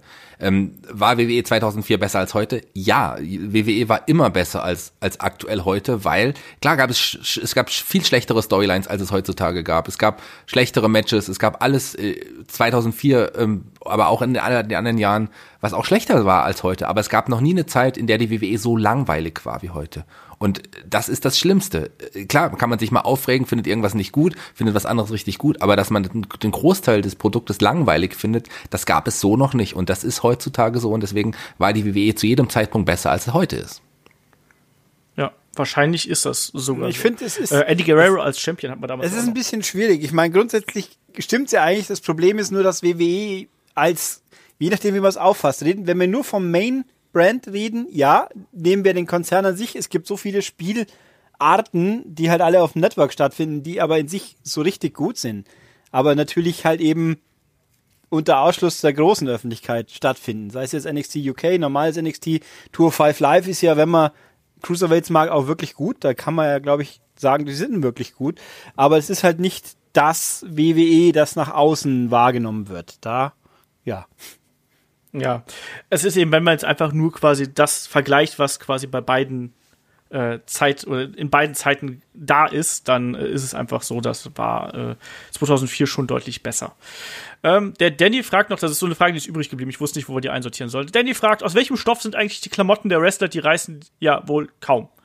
Shaggy, du als alter äh, Modedesigner, äh, ja, ich kenne mich mit, leider mit sowas nicht, habe mich mit sowas noch gar nicht beschäftigt. Ich kann es nicht sagen. Ich weiß, dass schon Sinas Hose aus Jeansstoff ist. Ähm, das, nee, ich habe keine Ahnung, äh, also, wie man diese Stoff, wie man diesen Stoff nennt, das weiß ich leider gar nicht. Kann ich, ich nicht weiß sagen. das auch nicht, aber das, das Ding ist, es ist ja, es gibt ja da wirklich spezielle äh, Schneider für und die benutzen dann eben auch äh, wirklich dann entsprechenden Stoff und vernähen die teilweise auch doppelt und dreifach, damit es eben nicht reißt. Das ist ja gerade bei, äh, also nicht nur bei den Herren, aber bei den Damen ja umso notwendiger und teilweise tragen die ja dann auch noch mehrere Butzen übrigens übereinander, wenn man mal genau hinschaut. Also um auf Nummer sicher zu gehen. Also Ulrich, ich gehe davon aus, dass du jetzt auch noch nicht in den Laden gegangen bist. Nein, dir, aber äh, es sind natürlich äh, instabile Moleküle, wie bei Marvel auch. Was? Ja, die, es gibt ja die, also im zumindest bei Marvel, bei DC weiß ich es nicht, da gab es immer Reed Richards von den Fantastic Four. So. Hat, hat das, hat die instabilen Moleküle erfunden oder entdeckt und hat dadurch, und das sind quasi, das ist die Basis von allen Superheldenklamotten, die ja auch immer äh, beim größten Stress relativ ganz bleiben. Deswegen ein fantastischer ah. Gag, den ich jetzt durchs Erklären total gekillt habe, weil er wahrscheinlich auch ich weiß nicht, ob die da, wie die, also in unstable molecules oder in, ja, und dann halt auf Deutsch, wie auch immer. Ähm, das ist so wie die Hose vom Hulk, die immer mitwächst, wenn er mutiert. Genau, äh, das ist, ähm, der Punkt ist auch bei, gerade bei den Frauen natürlich, denke ich mir auch immer, ich weiß gar nicht, wie, wie hartnäckig diese doppelseitigen Klebebänder bei denen haften müssen, dass da so selten irgendwelche Ausschnitts, äh, Malheurs passieren. Weil, ob das so angenehm ist, wenn man sich so Zeug drauf tackern muss, damit auch der Bikini hängen bleibt, so ungefähr. Klingt schon auch fies. Aber offensichtlich passiert es ja wirklich selten. Ja, das stimmt. Also das, wie gesagt, ich weiß auch, dass da, dass da sehr drauf geachtet wird, dass da äh, wirklich alles fest ist und wie gesagt, da wird auch mehrlagig gearbeitet. So, wir sind durch mit dem Hauptfragenblock. Jetzt haben wir noch einen Nebenfragenblock, der ging nämlich um das Persönliche. Also wir haben natürlich auch so ein paar Fragen gehabt, die gingen an, an uns im Speziellen, an das Projekt Headlock und so weiter und so fort. Und da äh, quatschen wir dann jetzt noch drüber. Und den Block haben auch die anderen natürlich. Also die anderen haben andere normale Wrestling-Fragen, während äh, wir beide, äh, beide Gruppen hier diesen persönlichen Blog haben. Ähm, und wir fangen einfach mal mit dem Daniel, der hat uns bei Facebook geschrieben und er fragt, was macht ihr hauptberuflich und wie lässt sich das mit dem Podcast vereinbaren? So, wer will anfangen? Ulrich, komm, fang mal an. Ja, was mache ich? Ich meine, ist ja äh, theoretisch bekannt, wenn man sich äh, gewillt ist zu googeln. Ich arbeite als hauptberuflich für eine Videospielzeitschrift und schreibe über Videospiele, was durchaus Zeit auch in äh, Beanspruch nimmt, weil Spiele dauern halt eine Weile. Aber ich habe sonst nicht allzu viel, wo ich mache, wo man sich von der Couch wegbewegen muss. Deswegen hätte ich die Zeit, also ich bin ja auch, ich beschränke mich ja freiwillig auf relativ überschaubare Menge Wrestling in, in der Woche oder im Monat. Deswegen geht das schon und äh, ich organisiere mich halt so. Wenn, wenn jemand fragt, hast du heute Zeit für einen Podcast, habe ich die halt auch meistens, wenn ich sie haben will. Und ja, für mich geht das so ganz gut. Shaggy, du machst ja auch mehr als einen Podcast. Ich meine, Ulrich macht auch noch Kernspieler nebenbei, um das hier nochmal unterzubringen. Du machst ja auch noch die Giganten nebenbei, um das auch hier unterzubringen. Äh, Shaggy, wie kommt das mit deinem Job zusammen? Naja, also ich bin hauptberuflich Eventmanager, Konzertveranstalter und Kulturveranstalter. Das ist mein Hauptjob. Eigentlich habe ich soziale Arbeit studiert, Sozialpädagoge eigentlich, aber bin direkt als habe als DJ bei der Firma angefangen, wo ich jetzt auch, auch als als Eventmanager arbeite. Ähm, arbeite auch als DJ weiterhin noch relativ erfolgreich. Größere Veranstaltungen nur noch, aber auch so, das sind so 30, 40 Veranstaltungen im Jahr, die ich dann auch noch als DJ auflege bin auch noch ähm, Clown, Schauspieler und Impro-Theaterspieler und habe noch eine andere Theatergruppe ähm, und mache Podcast nebenher noch. Und ich habe sicherlich noch irgendwas vergessen. Ähm, das lässt sich sehr schwer vereinbaren, aber gleichzeitig auch irgendwie ganz gut. Schwer ist es immer mit der Terminfindung. Wenn Olaf und ich alleine Podcasts machen oder ich mit Markus, mit dem ich auch die Giganten mache, alleine Podcasts mache, ähm, da sind wir manchmal relativ flexibel, dass wir auch mal vormittags oder morgens tatsächlich tapen können, weil in meinem Job kann ich, äh, muss ich nicht immer im Büro sein, da kann ich auch mal sagen, so, ich habe jetzt eh so viel Überstunden, ich komme heute erst um zwölf ins Büro oder um elf oder so, ähm, dann passt das schon. Und wenn man aber tatsächlich so was koordiniert wie mit mehreren Leuten, gerade bei Headlock, wenn wir mal zu dritten Podcast aufnehmen müssen, ist es oft schwierig, das einen gemeinsamen Termin zu finden, weil nachmittags ist es bei mir oft mit oder abends mit Proben oder äh, anderen Auftritten immer auch irgendwie ganz schwierig. Also es funktioniert, aber es ist nicht immer einfach mit der Terminfindung. Ja, ähm, ich bin ja quasi, ich bin der Kollege vom Ulrich. Ich schreibe ja auch gelegentlich für die Kollegen von der M-Games, äh, wenn sich's ergibt. Ich bin freier Redakteur, Journalist und schreibt dafür diverse Video- und Computerspielmagazine, das wissen ja einige. Und ähm, ja, wie lässt sich das mit Podcast vereinbaren? Ich glaube, da, ich glaube, Headlock funktioniert nur, weil ich äh, Freiberufler bin, ehrlich gesagt. Ich glaube, wenn ich einen festen Job hätte, würde ich das in der Fluktuation, die wir jetzt aktuell machen, glaube ich, nicht schaffen, weil ich dadurch, dass ich frei arbeite, relativ flexibel in meiner Zeitfindung bin, wie äh, Shaggy gerade schon richtig gesagt hat. Ne? Dann machen wir mal einen Podcast um neun oder ähm, manche können dann erst abends um sieben oder manchmal, wir hatten auch schon Podcasts, die wir irgendwie mittags aufgenommen haben. Also dadurch bin ich relativ flexibel und das geht noch. Aber äh, man merkt halt eben schon, dass das Projekt in den letzten Jahren wirklich stattlich gewachsen ist und dass da auch einfach viel mehr von außen reinkommt, was auch super geil natürlich ist. Aber ähm, die Masse an Arbeit ist dann doch schon äh, solide, sage ich einfach mal so, weil ich schneide das ja auch noch und bereite das dann nachher auf. Hochladen dauert auch, Video rausrechnen für YouTube dauert auch, also das nimmt schon gerade so äh, am Wochenende ganz guten Platz ein. Also da kann ich auch mal so sagen, wenn ich jetzt, wenn wir einen Podcast zum Beispiel am Freitagabend machen, was ich nicht so gern habe, ähm, bedeutet das für mich, dass ich eigentlich den Samstagvormittag so von 10 bis um 2 meistens hier sitze, den Beitrag mache, das Match of the Week mache und das Ding online stelle. So, das ist so ungefähr so die Zeit, die ich dann dafür aufwende, zuzüglich zu dem normalen Podcasten. Also das geht, aber man muss sich die Zeit halt dafür nehmen. Ich, mir macht das Spaß ähm, und äh, ist ja inzwischen auch echt ein Teil meines äh, regulären Ablaufs geworden. Und äh, dafür nehme ich mir dann auch gern die Zeit. Und ich muss natürlich auch sagen, wer jetzt zum Beispiel versehentlich bei meinem kleinen Podcast oder YouTube-Kanal namens Kernspieler, falls wir nicht schon erwähnt haben, vorbeischauen sollte, der sollte nicht erwarten, irgendwas im, im, im, im in einer Bearbeitungs-Post-Production-Qualität äh, wie das hier zu erleben, weil ich tatsächlich, ich habe mich der Lo-Fi, wie ich es immer so schön sage, äh, Philosophie verschrieben. Ich nehme auf und dann wird's gewandelt und rausgeschmissen und wenn ich mich 15 Mal versprochen habe, dann ist es halt so. Das ist dann halt authentisch. Das klingt so schön authentisch. Es ist halt Performance Art. Da können schon mal äh, Macken passieren. Deswegen solltet ihr wertschätzen, umso mehr wertschätzen, wie viel Zeit Olaf hier neisteckt, damit die Podcasts äh, professionell wirken. Mhm. Professionell, Dankeschön. Also im Verhältnis auf jeden Fall, ist ja auch nicht schwer. ähm, dann fragt der Downjack, Donjek, was auch immer, äh, fragt, ähm, ob es eine Möglichkeit gäbe, dass wir so eine Art WhatsApp-Gruppe oder eine andere äh, Plattform nutzen äh, könnten, um damit wir über alle über äh, Wrestling sprechen können. Und ich habe tatsächlich mit dem Kai so ein bisschen drüber geplaudert und wir überlegen jetzt, ob wir quasi noch separat zu unserer Facebook-Seite da noch eine Gruppe rein integrieren, wo man dann über Pay-per-Views und sowas äh, quatschen wird. Ich muss aber mit dem Kai sprechen, das ist auf jeden Fall angedacht und wir gucken mal, wann wir das äh, auf die Beine gestellt kriegen, weil auch da es ist auch wiederum was, da muss man ja trotzdem ein Auge drauf haben. Ich weiß, ich kann 99 Prozent der Leute da draußen, kann ich vertrauen, dass die nicht irgendwelchen Mist schreiben, aber es ist dann doch so, dass man da trotzdem ein Auge drauf haben muss und wenn dann einer oder ein Prozent von den Leuten, die da dabei wären, Blödsinn machen, dann ist es trotzdem ärgerlich und da muss man eben gucken, wie wir das auf die Beine stellen. Dann, der Tobias fragt, äh, mich würde interessieren, wie ihr zum Wrestling gekommen seid und was waren eure ersten Matches? Ähm, hab ich ja, haben wir eigentlich auch schon mal ein paar Mal erwähnt. Also bei mir war es, ich mach's ganz kurz, bei mir war es mein, mein Bruder und mein Papa, die haben das damals geschaut. Mein erstes Match, an das ich mich erinnern kann, war WrestleMania 6 Ultimate Warrior gegen Hulk Hogan. Ulrich, was bei dir? Äh, ich könnte schwören, wir hatten das schon mal in irgendeinem Jubiläumspodcast. Das kann durchaus sein, aber das ist schon ein bisschen her. Ja, wenn wir jetzt wüssten, welcher es war, würde, würde ich euch gerne darauf hinweisen, aber ich weiß es leider auch aktuell nicht. Ihr könnt meine Playlist durchsuchen. Alles, was nicht ein Review ist, da ist die Chance, dass es drin war.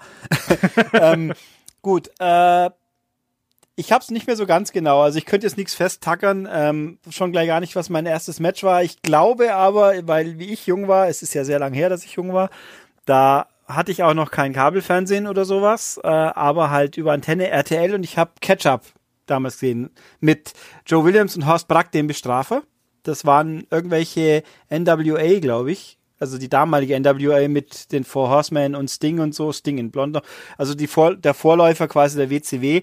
Und das habe ich äh, ab und zu am Abend gesehen. Da war ich auch noch so jung, da so, sollte man noch ab und zu ins Bett gehen.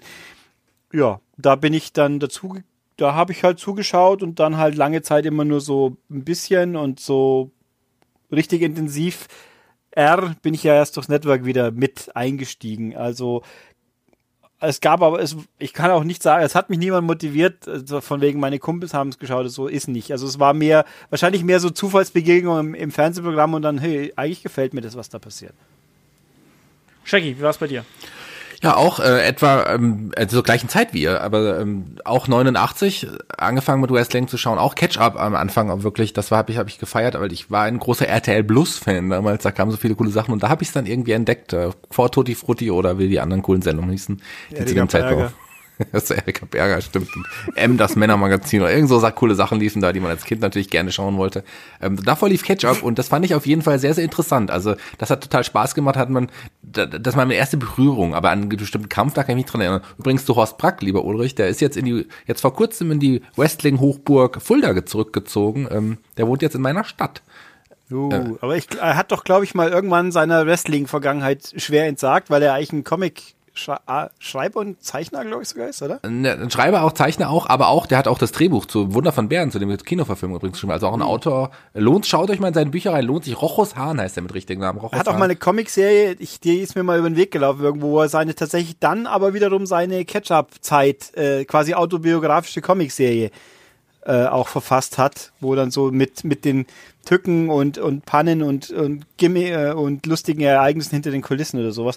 Es war ja auch, Ketchup war ja quasi die einzige, damals, damals die eine Sendung, die wirklich das Ami-Kommentarmodell wirklich nach, genau, mit dem, mit dem und, und so weiter. Und, und, und, und eben auch kompetent. Ich meine, das gab es dann zu WCW-Zeiten in weniger kompetent auch mal, aber die deutsche WWF-Übertragungsnorm hat sich ja, glaube ich, nie wirklich gewandelt. Da gibt es das in der Form ja nicht. Das stimmt. Aber bevor, bei Ulrich, bevor Ulrich weiter abschweift, kann ich sagen, ähm, wer mehr Thomas Brack hören will, ich bin dran, ihn auch mal für die Helden aus der zweiten Reihe zu gewinnen. Das können wir, kriegen wir sicherlich hin, gerade wenn er jetzt irgendwie nicht mehr weit weg von mir wohnt, können wir das sicherlich irgendwann mal bewerkstelligen. Da werdet ihr noch mehr erfahren, da kann ich Ulrich ja vorher nochmal nach, nach Fragen fragen. Ähm, aber mein erster Kampf, an den ich mich wirklich auch so erinnern kann, äh, das große Ereignis war WrestleMania 6, auch wie bei Olaf und da sicherlich natürlich das Wichtigste der Main Event Hogan gegen Warrior. Genau. Und wenn wir Horst Brack hier haben, dann natürlich im Gastspiel. Genau, bei den Helden aus der zweiten Reihe wird er wahrscheinlich auch schwerer passen. Weil Horst Brack ein Held aus der ersten Reihe ist. So. Ja, aber der war ja auch zwei bis dreimal im Ring und ist dann von René Lassates verprügelt worden. das so. ist richtig. Das stimmt. Das wäre auf jeden Fall ein sehr kurzer Podcast, wenn wir über seine innere Karriere sprechen würden. Im Gegensatz zu diesem Podcast. Er hat es nie zum World ähm, geschafft. Weiter geht's. Genau. Ähm, der Steven fragt noch bei Facebook, was sind eure Lieblingswrestler aus den 90ern, 2000ern und 2010ern? So, schwierige Frage, kurz sacken lassen. Ich fange an. Mein erster Lieblingswrestler, ähm, also, wenn man es jetzt auf die Jahrzehnte, das ist schwierig. Mein allererster Lieblingswrestler war Brutus Barber Beefcake auf jeden Fall. Das war die schwarze Zeit. Aber dann relativ schnell, wenn man so will, mein erster richtiger Lieblingswrestler war Kevin Eric, der Texas Tornado, auf jeden Fall. Und in den 90ern auch über 2000 rüber, auf jeden Fall Sid fand ich noch großartig. Den fand ich toll. Ähm, später dann so Leute wie, ja, leider muss ich sagen, Chris Benoit, Lance Storm, äh, die fand ich super. Und in der Neuzeit auf jeden Fall so Leute, 2010 ist vielleicht schwierig, da gab's ja noch nicht, aber ich mag ja äh, Kota Ibushi total gerne, Naito ist, äh, finde ich großartig. Ähm, ich finde äh, Cody richtig gut. Ich kann aber schon mal sagen, mein Lieblingswrestler 2020, MJF. Okay. Ulrich. Äh, da haben wir kurz vorher an, drüber geredet. Ich habe so die These, wenn mir nicht wenn ich nicht spontan Leute runterrattern kann, die mir sofort einfallen, dann waren sie nicht Lieblingswrestler genug oder auch Lieblingsfilm oder Lieblingsmusiker. Äh, beliebig. Ich tue mir immer sehr schwer bei solchen Fragen. Ähm, demnach habe ich jetzt auch niemand, den ich jetzt so sofort runterrattern könnte. Bei in der Frühzeit würde wahrscheinlich am ersten Sting drunter fallen. Sting in seiner Blondschopf-Inkarnation damals, also bevor er dann gecrowed wurde quasi. Äh, mittendrin kann ich jetzt niemanden nennen, weil ich ja da nicht so intensiv dabei war. Und jetzt in der Neuzeit äh, schwierig, aber wahrscheinlich, also ich glaube, ein Johnny Gargano wäre er am einfachsten und demnach nehme ich den jetzt einfach mal. Ich sag, ja, 90er Ultimate Warrior, Bret Hart, ähm, Shawn Michaels auch, 2000ern, äh, Schwierig. Äh, ich mochte The Rock, ich mochte Jericho, ich war ein großer Fan von Chris Benoit auch, 2010er. Da wird es dann schon wieder so ein bisschen enger. Also da würde ich halt auch so jemanden wie, wie ein CM Punk und Daniel Bryan damit halt reinpacken. Das sind so meine, äh, meine Lieblingswrestler. Dann fragt der Tobi Top via Facebook, welche drei Eigenschaften mögt ihr an euren Mitpodcastern am liebsten? So, das ist jetzt so ein bisschen Paartherapie hier. Lass mal Ulrich anfangen. Wer will denn anfangen? anfangen. Super. Ja, was soll ich denn sagen? Ich meine, äh, mit den meisten Leuten aus dieser Liste, wieso steht ja eigentlich David zweimal drin?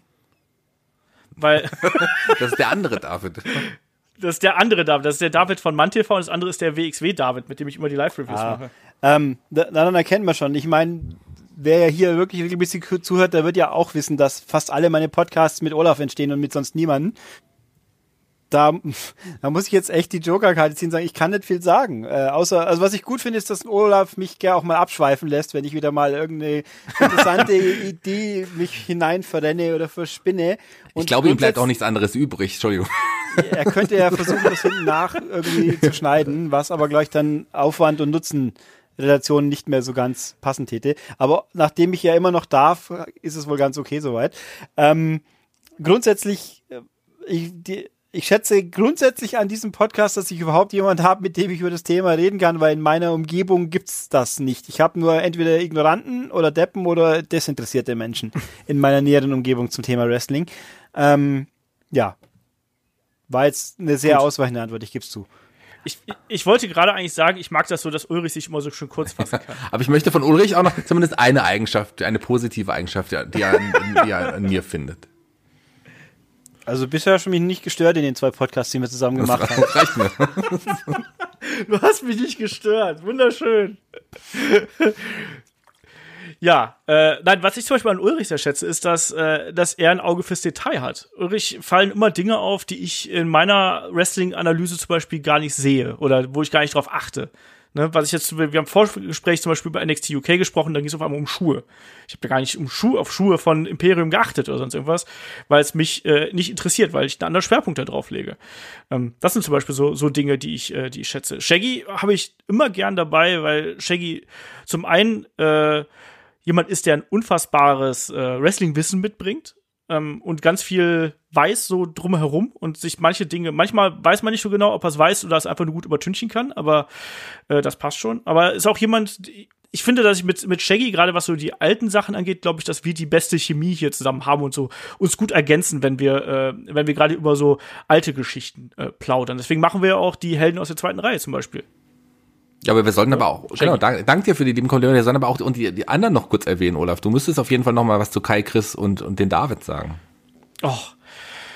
Äh, ich habe ja, also es hat ja einen Grund, weshalb die Leute jetzt inzwischen so fest hier da sind, wo sie, wo sie sind. Ne? Und das, äh, ich finde zum Beispiel, dass ein, ein David, den habe ich immer gern dabei, weil David spricht immer vom Herzen. Also David ist immer jemand, der, äh, der ist mit extrem viel Emotion dabei, manchmal so weit, dass er einen dann unterbricht, aber das ist eben das, was, was ich an ihm schätze, weil er eine komplett andere Komponente zum Beispiel reinbringt als ein Chris, der sehr kritisch ist, auch über sehr, sehr viel Hintergrundwissen verfügt, aber auch zugleich das auch teilweise in, in tollen Humor irgendwie verpacken kann. Und wenn wir über Humor reden, dann müssen wir auch an, an kommen wir auch an Kai nicht vorbei, den wir ja hier so ein bisschen großgezogen haben im Podcast. Irgendwie, den haben wir ja äh, vor drei Jahren adoptiert irgendwie. Über Twitter hat er uns ja angehauen, weil damals der Kuro noch dabei gewesen ist. Und ähm, Kai, finde ich, hat sich, ich finde, von den Leuten, die jetzt äh, noch, noch dabei sind, mit am stärksten verändert. Also ich habe schon gemerkt, dass ich habe ja Kai am Anfang auch immer so Feedback gegeben, hier sagt das nicht, sagt dies nicht, das eine Wort muss ich rausschneiden, das andere vielleicht auch. Und ähm, er hat sich schon äh, da, da entwickelt und ähm, hat inzwischen eine ganz andere Sicht aufs Wrestling auch, glaube ich, als das früher der Fall gewesen ist. Und ähm, mit ihm macht das Podcasten einfach auch einfach Spaß. Wir haben ähnliche Ansichten, auch wenn die hier und da mal ein bisschen auseinandergehen, gerade bei alten Sachen. Aber genau diese Reibungspunkte mag ich ja. Und ich glaube, das ist auch was, was Headlock eben ausmacht, dass wir alle Wrestling lieben, aber alle irgendwie aus einem anderen Grund. Und ich glaube, das bringt uns zusammen und deswegen ist der Podcast auch so schön und unterhaltsam. So, Shaggy, jetzt du. Jetzt habe ich, glaube ich, zu jedem was gedacht. Und David, also der WXW-David, ist einer meiner äh, besten und ältesten Freunde. Den kenne ich seit der achten Klasse, seitdem ich da mal sitzen geblieben bin. Ähm, da kann ich, glaube ich, nicht mehr zu sagen. Also der ist einer der nettesten, hilfsbereitesten und äh, auch cleversten Menschen, die ich kenne. Und äh, begleitet meine Wrestling-Laufbahn seitdem sich im äh, Schlafzimmer meiner Eltern die Wrestling-Kassetten bis an die Decke gestapelt haben. Da wir immer, da haben wir stundenlang davor gesessen und haben Wrestling zusammengeschaut. Also das verbindet mich mit dem. So. Shaggy, jetzt wolltest du ja, ich was sagen. Wir müssen kurz fassen, weil im Grunde das, was du zum ganzen Team gesagt hast, das kann ich nur so, so wiedergeben. Na, zum, erstmal zum Team. Ich werde kurz auf jeden Einzelnen noch kurz eingehen, aber das zum Team, wir sind ein wirklich tolles Team. Wir, wir sind so, alle so unterschiedlich, ähm, dass wir uns aber so gleichzeitig auch so ergänzen. Also ich finde es reizvoll, mit jedem von denen auch mal einen Podcast irgendwie zu haben, weil dann immer auch andere neue, neue Geschichten entstehen und auch die Art und Weise, wie wir miteinander umgehen und miteinander reden, auch über Wrestling reden, ist jedes Mal anders, wenn auch jemand anders dabei ist. Das ist total spannend. Wir ergänzen uns wirklich alle gut, haben Wissen auch von verschiedenen Bereichen, sei es, wie du gesagt hast, Emotionen, sei es Wissen, sei es Humor, sei es äh, Romantik manchmal auch. Also es ist auf jeden Fall, doch, ich finde, der Chris ist ein sehr romantischer Typ. Ich finde es auf jeden Fall, es, es macht wirklich Spaß mit allen, auch mit Ulrich. Ich, ich habe, das ist mein zweiter Podcast mit Ulrich, aber es, es ist eine ganz eigene Art und Weise des Podcasts, weil Ulrich, wie du es gesagt hast, wirklich sehr, sehr detailliert Sachen auch betrachten kann. Ähm, er ist manchmal sehr kritisch, was ich aber auch gut finde. Ähm, und er sieht das Wrestling aus einem ganz anderen aus ganz anderen Sicht als alle anderen hier bei uns. Also der, da kommt noch mal ein ganz ein eigener Farbtupfer hinzu und äh, Ulrich bereichert das Produkt enorm, finde ich. Gerade so die Reviews und Previews mit Ulrich sind immer echt hörenswert, muss ich ganz ehrlich sagen. Zum anderen David kann ich nicht so viel sagen. Ich, den, den, mit dem habe ich ja noch nie was zusammen aufgenommen. Ich sehe ihn ja manchmal, habe ich ihn bei den WXW-Events kurz gesehen, Hallo gesagt und so und kurz unterhalten. Ist ein sehr netter Typ, der auf jeden Fall auch gut ins Team passt und ähm, ich mag es immer, wenn, wenn Olaf und er diese Live-Reviews machen. Sehr, sehr schön. Das, ich habe am Anfang mich immer noch mal versucht reinzudrängen und dann habe ich irgendwann gemerkt, nee, das passt schon mit den beiden. Ich lasse die einfach mal ihr Ding machen. Das ist schon ganz gut. Schön, dass wir da einen Segen haben. Der andere David, ähm, der ist, wie du es gesagt hast, immer sehr mit Emotionen dabei. Auch das mag ich richtig. Er ist ja generell ein sehr emotionaler Mensch irgendwie. Und das finde ich irgendwie, finde ich, das mag ich an ihm. Das finde ich positiv. Und, und er sagt es auch, wenn ihm das Produkt überhaupt nicht passt. Aber irgendwie versucht er es dann trotzdem er, er kann aber nicht lassen davon. Im Gegensatz zu Chris, der, wenn ihm wirklich, wenn er wirklich keinen Bock mehr hat, dann schaut er es nicht mehr. Und das lässt er die Leute auch wissen. Und das finde ich gut. Ich mag Chris Humor vor allem sehr. Ähm, der, da kommt mein Humor von allen, die hier dabei sind, auch am nächsten. Wir, deswegen nehme ich auch so gerne mit Chris zusammen auf.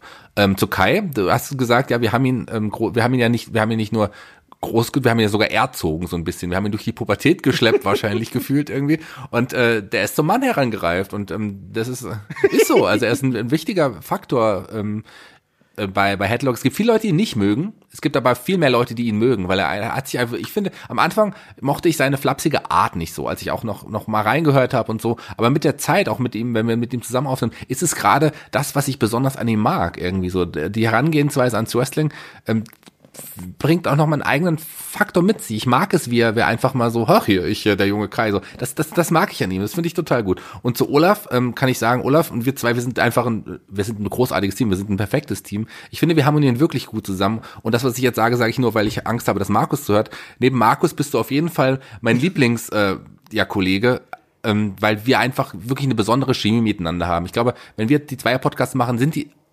immer spannend, immer witzig. Das ist wirklich, als würde man da sitzen und sich mit jemandem über Wrestling intensiv unterhalten und man hört auch noch gerne zu. Also das, das die Aufnahme macht ja auch noch richtig Spaß mit dir. Also von daher, Olaf, ich bin froh und äh, freue mich sehr, Teil des tollen Headler Headlock Familie zu sein.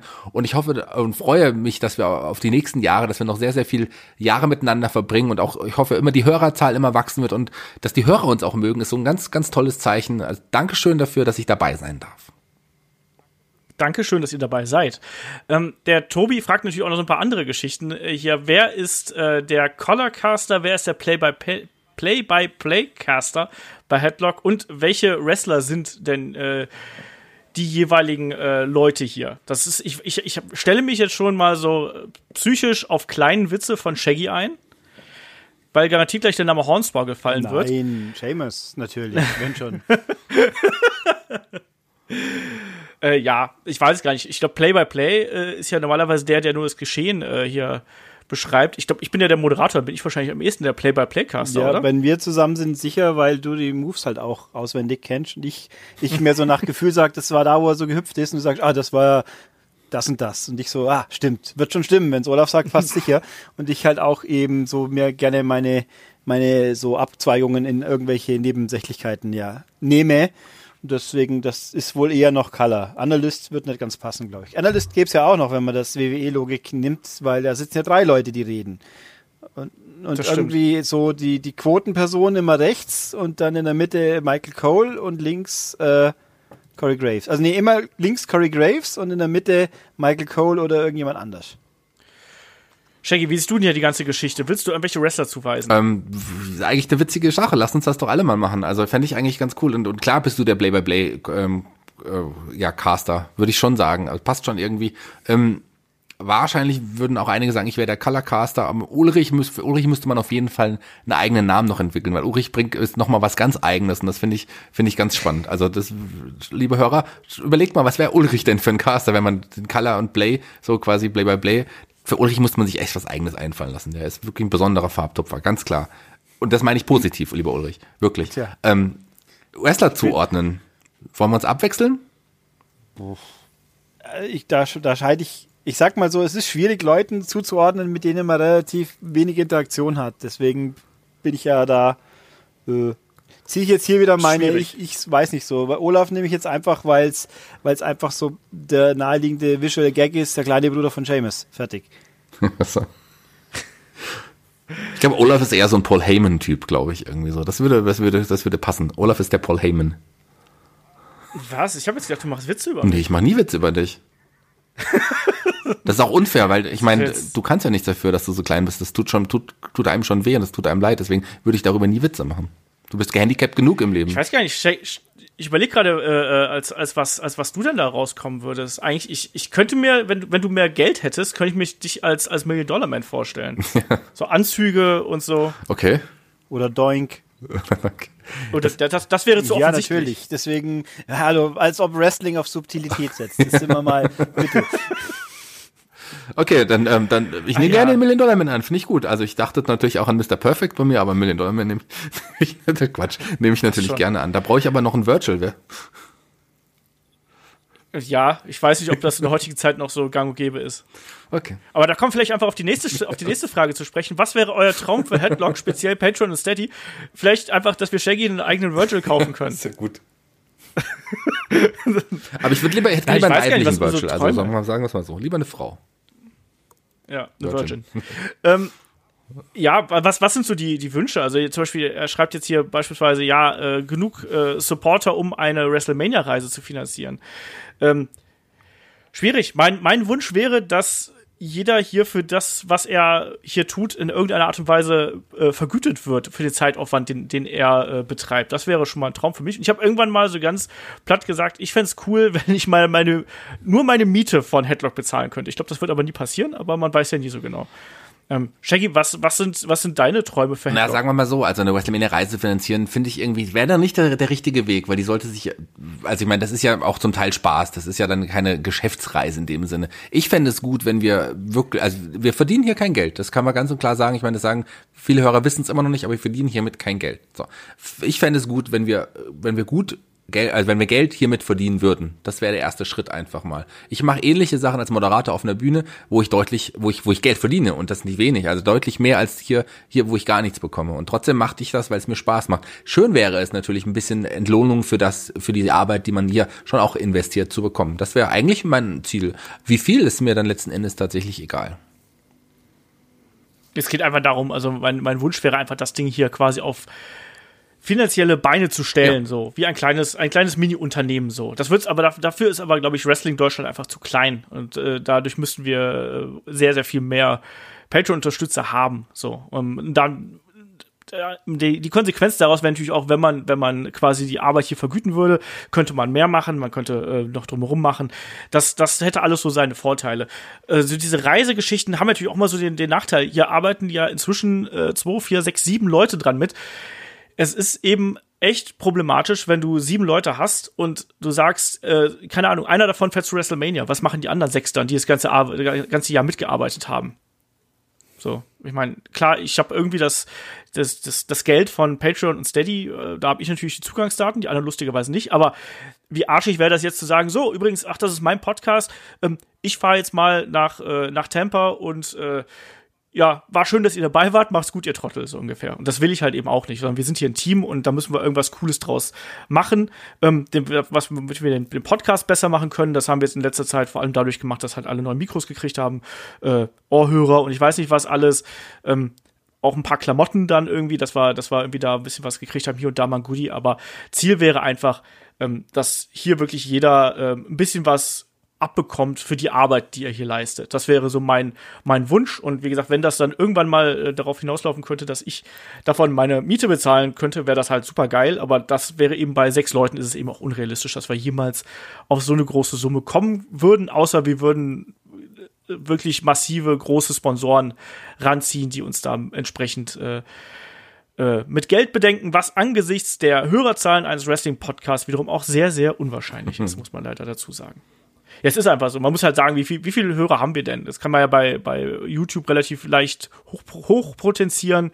Ähm, das sind nun mal keine Mengen, die jetzt äh, andere große Podcasts haben, die dann wirklich große äh, Werbedeals abschließen können. Dafür ist Wrestling einfach in Deutschland zu klein. Es wird zwar mehr, aber es ist eben dann doch so, dass es äh, nicht so viel abwirft, äh, dass man jetzt da große Sprünge von machen kann. Das ist immer so. Ulrich, hast du noch irgendwelche Wünsche? Ähm, nicht, nee, nicht, ich sehe es auch immer so, ich, ich, ich schwöre ja ein bisschen so als Satellit rum, der die Reviews halt mitnimmt, weil es ihm Spaß macht und aber nicht die große Hauptarbeit macht. Deswegen denke ich mir immer, wenn es hier wirklich mal äh, so weit sein sollte, dass ein bisschen Geld übrig gibt, gibt es ein paar Leute, die es eher verdient haben, in Anführungszeichen. Demnach äh, mache ich mir keinen großen Gedanken drüber. Also wenn mir jemand eine Reise mit, äh, mit, mit Rundumbetreuung zur WrestleMania finanzieren will, sage ich auch nicht nein. Da wäre ich äh, so, so steht, so sehr äh, philanthropisch bin ich auch nicht, aber es ist jetzt, es steht bei mir gar, es ist nicht auf meinem Radar, weil nicht, nicht realistisch, so ungefähr brauche noch einen Virtual, lieber Ulrich. Vielleicht äh, passt das ja, das mitkommen. Aber das Fairste wäre es doch wirklich, wenn jeder für die Stunden bezahlt wird, die er Arbeit investiert, einfach wirklich Stundenlohn bekommt, wie beim normalen Job. Und klar hat Olaf die meist, äh, investiert die meisten Stunden mit dem Schneiden, mit dem ganzen anderen Kram. Ähm, und wir in meistens ja nur Vorbereitungszeit und, und natürlich dann die Aufnahme. Aber so ein Stundenlohn, das wäre das Fairste für alle, glaube ich, wenn das irgendwann mal möglich wäre. Das ist es noch nicht. Aber wer weiß, wie wir wachsen. Ich bin gespannt. Und wenn ihr uns unterstützen wollt, dann könnt ihr das gerne tun. Das würde uns wirklich sehr freuen. Genau, das inzwischen sind es ja auch echt schon äh, sehr, sehr viele, äh, die da mit an Bord sind und das macht uns auch total glücklich. Ähm, ähm, aber wir tatsächlich derzeit sparen wir da äh, so ein bisschen auf, weil auch ich muss natürlich Steuern zahlen, die kommen dann eventuell Steuerberater muss auch bezahlt werden. Das alles kostet leider Geld, wie ich auch diese Woche wieder feststellen musste. Ähm, weiter geht's. Der Stefan fragt via Facebook. Was denn? Du hast, musst du mir nachher mal erzählen. Du hast jemand übersprungen übrigens gerade, glaube ich. Versehentlich. Ja, das war aber Absicht. Also okay, dann dann vertraue ich dir da, dass du weißt, was du tust. Vertrauen Sie genau. ihm, er weiß, was er tut. Jawohl. Genau, der Stefan fragt auf Facebook, was war für euch euer coolster, lustigster, emotionalster, spannendster Podcast von den 249? So, Ulrich, hast du irgendeine Lieblingsreview? Äh, nee. Äh, mutmaßlich, äh, wenn es nach dem geht, äh, dann ein, das begeisterndste Event, was wir besprochen haben, was dann wohl irgendein Takeover sein müsste. Aber äh, so, eigentlich sowas wie jetzt, wo ein bisschen so bisschen free-flowing Fragen gedöns. Ich mag Fragen. Das, übrigens möchte ich darauf hinweisen, mein kleiner Podcast namens Viel Blau um nichts auf Kernspieler, der besteht nicht. Das ist, das reine Format ist, irgendwelche Leute fragen mich was und ich erzähle meine Gedanken dazu, die 15 bis 20 Leute scheinbar unglaublich spannend finden. Finde ich auch gut so. Also so eigentlich so gesehen, diese Fragerunden würde ich dann wahrscheinlich sogar nehmen. So sehr ich die Reviews auch mag, aber das hier ist halt noch was anderes. Deswegen nehme ich das jetzt einfach mal so pauschalisiert. Gut. Dann, der, der, Stefan fragt ja auch noch, vielleicht nehmen wir es einfach mit rein hier, was gibt es gewisse Momente, die ihr extrem feiert, bei, die beim Podcast passiert sind? Und Shaggy, du warst ja schon bei deutlich mehr Podcasts dabei. Äh, gibt es da Momente, die dir einfallen? Ja, bei einem, bei dem ich nicht dabei war, das werden die anderen Jungs sicherlich in ihrer Ausgabe auch noch äh, benennen, ist natürlich der Super Blow. Das war auf jeden Fall ein Highlight, definitiv. Aber der größte Moment, den ich am extremsten gefeiert habe, hier bei Headlock, da war ich auch nicht dabei. Ähm, das war der Headlock-Podcast mit Olaf ganz alleine. Das ist, das, das ist mein persönliches Highlight. Das war schon ein bisschen, das war schon ein sehr, sehr seltsamer Podcast. Denn äh, Olaf wird sicherlich noch wissen, welche Folge das genau war. Da hat er wirklich eine Review, glaube ich, ganz alleine gemacht. Und das ist, das ist schon, das weiß nicht. Beim Podcast gehören schon mindestens zwei Leute dazu, die sich unterhalten. Hätte Olaf wenigstens noch mal die Stimme vorstellen können. Oder wie auch. Das jetzt noch mal ein bisschen spannender gemacht ich weiß tatsächlich nicht mehr, welche Ausgabe ja. es gewesen ist, muss ich dazu sagen. Es war, das war eine relativ frühe Ausgabe und ich würde darauf tippen, weiß ich nicht, irgendwas, irgendwas um die, um die 20 rum. Und da war es ja wirklich so, dass ich da, dass ich da irgendwie unterwegs gewesen bin. Ich habe gedacht, wir müssen die Review machen und ja. ich bin irgendwie zu spät angekommen vor Ort und da habe ich mir mein, mein Mikro mitgenommen und es war auch total merkwürdig, ja, das, das, zu machen. Und ich war total müde und es war ein Schnittfehler drin und keine Ahnung, was ganz grauenvoll. Der spannendste Podcast ja. sicherlich der heute. Der hat auf jeden Fall irgendwie was äh, Besonderes. Äh, den werde ich auch nicht vergessen. Hat wirklich Spaß gemacht, aber ich hätte nicht gedacht, dass wir zweieinhalb Stunden gefühlt, äh, wahrscheinlich sind es sogar schon fast zweieinhalb Stunden, äh, nur Fragen beantworten schon interessant, dass das, dass es wirklich so lange gedauert. Hätte ich nicht gedacht am Anfang. Ähm, das hätte Olaf, glaube ich, auch nicht gedacht am Anfang. Äh, ähm, das können wir ja auch sagen. Das werdet ihr nicht hören, aber Olaf hat so nach einer Stunde irgendwann mal auch entdeckt, dass man ein bisschen ein, einbremsen muss, weil es sonst noch ein bisschen sehr viel mehr Das stimmt, das hat, Olaf erst, das hat Olaf bestimmt erst genau nach einer Stunde entdeckt, das stimmt. Und, und der, äh, ja, coolste und lustigsten, ich muss es jetzt auch nochmal sagen, Olaf, das sind sicherlich die Podcasts mit dir auch ähm, zusammen, wo wir die Helden aus der zweiten Reihe, das ist ein Format, was uns wirklich sehr am Herzen liegt und die auch wirklich Spaß machen, mit dir aufzunehmen. Also danke dafür nochmal, jetzt ganz am Ende. Ich überlege gerade, weil ich weiß, ein, ein Zitat von dir, äh, führt mich so ein bisschen zurück in eine der, der, der emotionalsten Phasen bei mir der letzten Jahre. Das war nämlich, wer hier Headlock über 2017, also das Jahresende 2017 mitbekommen hat, der hat ja damals miterlebt, wie ich mich quasi aus meiner damaligen Beziehung verabschiedet habe und umgezogen bin. Und wo Shaggy wirklich, ich glaube, drei Tage nach Beziehungsende den Podcast beendete mit den Worten, ach ja, übrigens, Olaf findet ihr nicht nur auf Facebook, Twitter und Instagram, sondern übrigens jetzt auch bei Tinder. so. Au. Und das war schon hart. Das war schon hart. Und wo du danach noch gemeint hast, wie, das war doch jetzt okay, oder? Ich so, ja, ja, war schon okay. Ja, das gehört zum Leben. Das Leben ist nicht immer ein Zuckerschlecken, da muss man durch. Wenn man solche Leute hat, äh, solche Leute hat. Und das würde ich jetzt auch, äh, kommen wir, glaube ich, zur nächsten Frage oder letzten Frage, oder? Die von Beatdown, Tobi, wollen wir noch gerne stellen. Nee, wir haben noch zwei tatsächlich. Wir haben noch eine von Danny, die, okay. äh, die müssen wir, die hat noch ein bisschen Wrestling. Dann hebe ich mir noch das auf, was ich jetzt eigentlich fast gesagt hätte, wenn du die Frage von Tobi dann stellst. Genau, also das ist nur so ein, ein Moment. Es gab auch, wie gesagt, der, der Super Blow ist halt legendär. Ähm, da gab es so diverse, diverse witzige Ausgaben, gerade wenn die Podcasts dann eben so ein bisschen freier sind als, äh, als zum Beispiel bei einer Review. Reviews, finde ich, sind immer relativ gerade heraus, aber zum Beispiel, was ich super emotional fand, war ähm, die, äh, die Review zu Crown Jewel, die da ich damals mit, mit Kai und David, glaube ich, gemacht habe, weil wir im Vorfeld auch so viel darüber diskutiert haben, sollen wir das machen, sollen wir es nicht machen. Dann haben wir es gemacht auf eine Art und Weise, wie ich damit leben konnte. Ähm, ich habe schon gesagt, wir haben oft genug gesagt, wie wir zu den Saudi-Events stehen und so. Ähm, und wir haben auch entsprechende Kritik dafür bekommen, aber letztlich hat das genau bei mir dafür gesorgt, dass ich gesagt habe, so ja, das haben wir richtig so gemacht. So, der Danny fragt noch, äh, was Wrestling bezogen ist. Ähm, wenn ihr ein Ereignis aus der Vergangenheit der WWE rückgängig machen oder anders gestalten könntet, was wäre es und warum? Ausklammern möchte ich die Tragödie um Owen Hart und sonstige Vorfälle, die zu gesundheitlichen Problemen in irgendeiner Art geführt haben. Also nochmal was äh, Persönliches, wie ich finde, aber trotzdem äh, auch mit Wrestling-Bezug. So, kurz sacken lassen. Ulrich, fällt dir was ein? Ja, also er meint hier, was also Sachen wie Titelwechsel, Storyline, Verträge, genau. große Events. Ähm, habe ich selber nicht gesehen, aber auch nur darüber gelesen. Ähm, ich glaube, einfach weil es so un unglaublich unglücklich war, aber die, zu dem Zeitpunkt natürlich eigentlich gut gemeint, aber halt völlig nach hinten ausging, war die das Raw nach dem Ableben von Chris Benoit. Wo, wenn mhm. ich es richtig im Kopf habe, so quasi tragisch verstorben, wir in seinem Gedenken und dann kommt kurz darauf hinaus, das war ja kein tragisches Ableben, sondern eigentlich ein ziemlich unschönes nicht, äh, nicht würdigbares Ableben mit den Umständen. Das müssen wir hier, glaube ich, nicht weiter ausführen. Ähm, da nee, da würde ich, glaube ich, würde sich jeder wünschen, dass, äh, dass man das in der Form nicht mehr, äh, wenn man das, dass man das ungeschehen machen könnte und äh, quasi einen besseren Weg hätte finden können, damit umzugehen. Wobei ja niemand, also im Ablauf der, der, äh, der Situation wie gesagt, gut gemeint, gut gedacht, eigentlich ehrenwerter Gedanke, wenn man so will, aber halt leider durch die Realität pervertiert worden, sag ich jetzt mal. Ja. Shaggy, was fällt dir ein? Was würdest du ungeschehen machen? Ich glaube, das, was äh, Ulrich äh, benannt hat, würde auch, würden doch Vince McMahon auch gerne ungeschehen machen. Ist ja auch quasi nicht mehr existent in der Geschichte. Man findet die Folge auch nicht auf dem Network. Was ich rückgängig machen würde, ist ein bisschen was anderes. Äh, und zwar, ich bin ja jemand, der sich selten irgendwie aufregt mittlerweile, aber ich erinnere mich an eine Zeit aus meiner Kindheit, an einen Moment, der, wo ich mich wirklich so aufgeregt habe. Da hat, ähm, das war der Titelwechsel damals von Kerry Van Eric, als er Intercontinental Champion war. Es war eine Story-Geschichte, ähm, wo er Intercontinental Champion war ähm, und der Million Dollar Man eingegriffen hat und Mr. Perfect geholfen hat, äh, Harry Eric zu entdrohen und ihm den Intercontinental wieder zurückgängig machen. Das war Betrug an meinem Lieblingswrestler und ich habe mich damals so aufgeregt, so richtig, richtig aufgeregt, dass ich meinen Zauberrüstung, meine Masters-Figur, die ich in der Hand hatte, die Beine rausgerissen hatte. Also so, ähm, das war so ein Moment, der mich richtig, richtig aufgeregt hatte und so aus, aus Kindersicht würde ich sagen, ich hätte am liebsten diesen Moment niemals erlebt, weil ich mich wirklich geärgert habe. So. Aber das ist natürlich eine schöne Geschichte, die man heute noch so erzählen kann. Aber sonst, ansonsten liegt es mir fern, Dinge zu verändern, die passiert sind.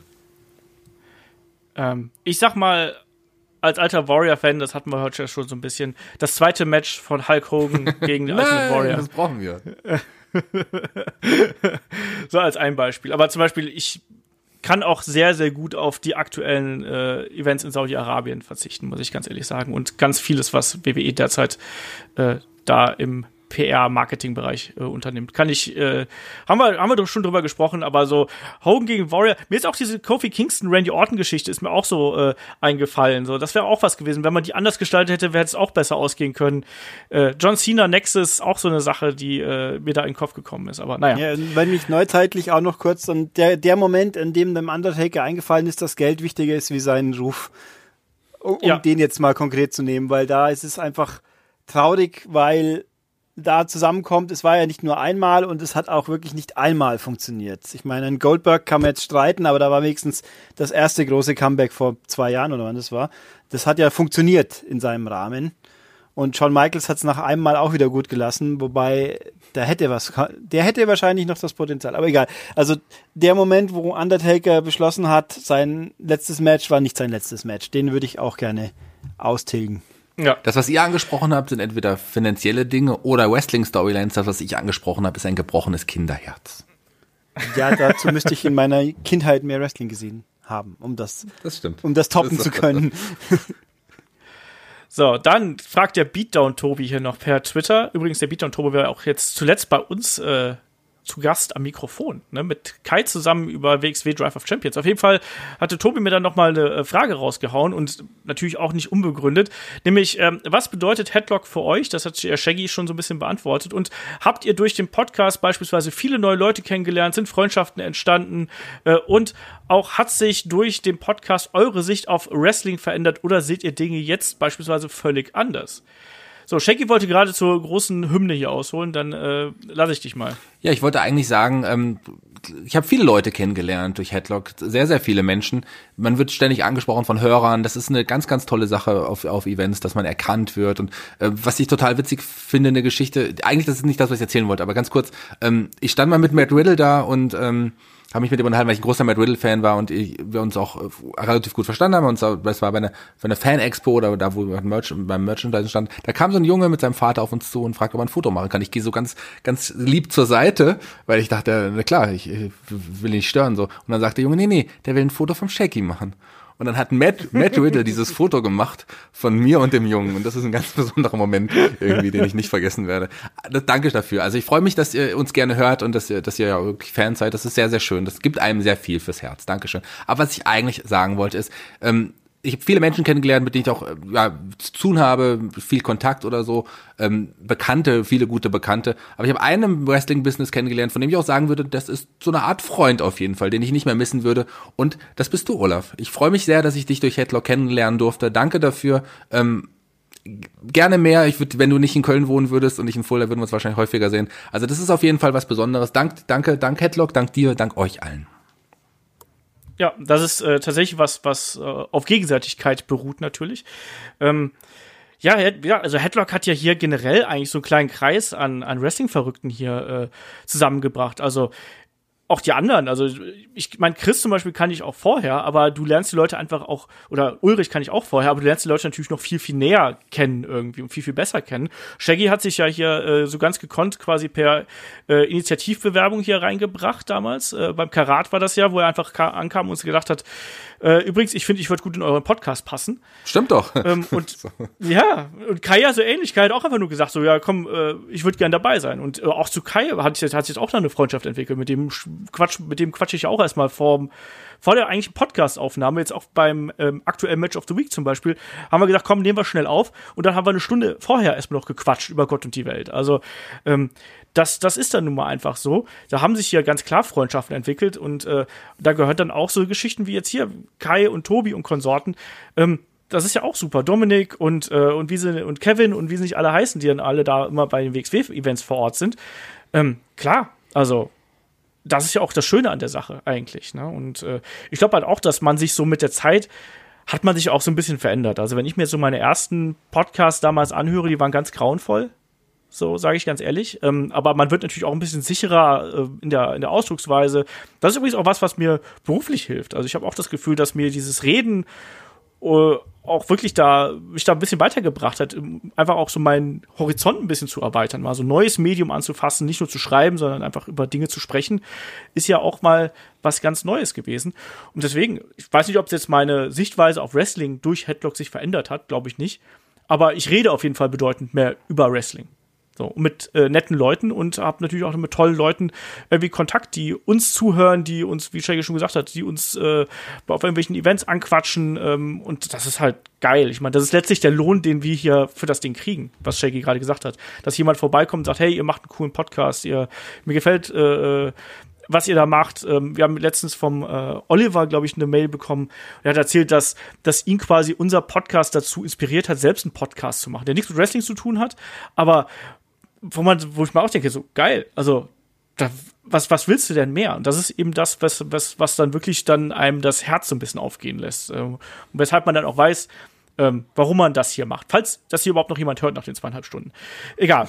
Ähm, Ulrich, was hast du hier zu der Frage noch äh, beizutragen? Habe ich ja vorhin eigentlich, glaube ich, irgendwann mal im Lauf dieser kurzen Gesprächszeit schon mal angebracht, dass ich halt einfach hier für mich bedeutet halt, dass ich die Möglichkeit habe, über überhaupt über Wrestling zu reden mit irgendjemand, der einigermaßen die gleiche äh, Einstellung zu dem Ganzen hat. Also offensichtlich ja alle viel intensiver als ich. Das ist mir auch bewusst. Das macht aber auch gar nichts. Aber halt wenigstens äh, eben mit Leuten, die auch Interesse dran haben, dass ich mich da austauschen kann, ich meine eigene Meinung in die Welt setzen kann und auch eine über zweistellige Stückzahl Hörer das wahrscheinlich mitbekommt und das auch teilweise offenbar zu schätzen weiß. Das, das ist für mich das ganze Schöne an der Geschichte. So private oder darüber hinausgehende Kontakte äh, gibt's in meinem Fall jetzt weniger, weil ich schwöre ja hier so ein bisschen im Review-Orbit hier um den Rest rum, in Anführungszeichen. Plus, ich sitze ein bisschen weiter fernab und bin auch sehr, äh, wie soll ich sagen, inaktiv im Sinne von irgendwo hinfahren und sein wollen und schauen wollen. Deswegen bin ich eben hier nur digital anwesend. Ne? Aber also ich weiß das zu schätzen auf jeden Fall. Ich freue mich jetzt mal wieder, wenn ich einen Podcast abkrieg. Äh, und deswegen ist das schön für mich. Sehr schön. So, dann sind wir tatsächlich durch. Unfassbar. Und so schnell. Ähm, und so schnell. Ich weiß gerade gar nicht, was ich sagen soll. Es ist gerade so ein bisschen äh, sentimentale und emotionale Stimmung hier, aber ich glaube, das passt ganz gut zu der äh, Jubiläumsausgabe. Ich kann da einfach nur sagen, äh, Dankeschön an die ganzen Leute, die hier äh, Zeit vor allen Dingen auch investieren in so ein äh, Projekt, was ich da irgendwie mal vor drei Jahren ins Leben gerufen habe. Egal, ob es jetzt äh, durch äh, manchmal auch durch durch Übernahme von irgendwelchen Aufgaben ist oder äh, dann eben durch hier dabei sein. Ich finde es toll, wie sich das ganze Projekt hier entwickelt hat, was für einen Zuspruch wir inzwischen kriegen. Ähm, das ist einfach geil. Also ich hätte nicht erwartet, ich habe immer gehofft, dass sich das so entwickelt. Ich, in meinen illusorischen Träumen habe ich noch äh, gehofft, dass sich vielleicht sogar noch mega, mega besser entwickelt. Aber ähm, wie es jetzt aktuell läuft, ist einfach, ist einfach Bombe. Ich äh, bin stolz darauf, wie sich das hier alles entwickelt hat. Ich bin stolz darauf, was wir inzwischen für eine Qualität hier an den Tag legen. Und äh, das könnte ich nicht alleine. Und da brauche ich so lustige Gesellen wie den Shaggy, den Ulrich, Kai, David, David, äh, Chris. Und habe ich wen vergessen? Nein. David, David, Shaggy, Ulrich, nein, ich habe keinen vergessen. Ähm, auf jeden Fall Dankeschön an alle, die, äh, die hier dabei sind. Und ich glaube, dann können wir hier erstmal auf diese äh, Jubiläumsausgabe den Deckel drauf machen, weil ich glaube, wir machen das hier in zwei Teilen und den zweiten Teil mit äh, Chris und äh, den anderen, den gibt's dann als separate Ausgabe mit einer separaten Anmoderation. Ich glaube, das ist deutlich hörbarer. So 250a und 250b. Genau das. Ne? In dem Sinne, ähm, Ulrich und Shaggy, ich sag schon mal Dankeschön, dass ihr euch hier fast drei Stunden Zeit genommen habt, um mit mir zu quatschen. Und ähm, ja, alle da draußen auch nochmal Dankeschön, äh, dass ihr hier so oft mit uns die Stunden euch um die Ohren gehauen habt und uns zugehört habt. In dem Sinne, äh, einfach bis zur nächsten Ausgabe und Dankeschön, ne? Bis denn. Tschüss. Tschüss. Danke, Olaf. Danke. Jetzt habe ich zweieinhalb Stunden, drei Stunden meines Lebens mit diesen Headlock-Trotteln verpasst, nur um irgendwelchen Hörern, die in ihrem Keller sitzen, gerade diesen Podcast. Sehen wir noch drauf?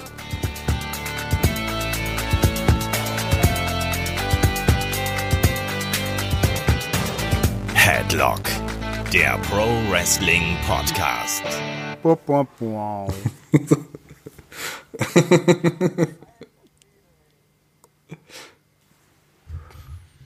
Das Ende musst du lassen, oder? Dann ist es nicht mehr so sentimental.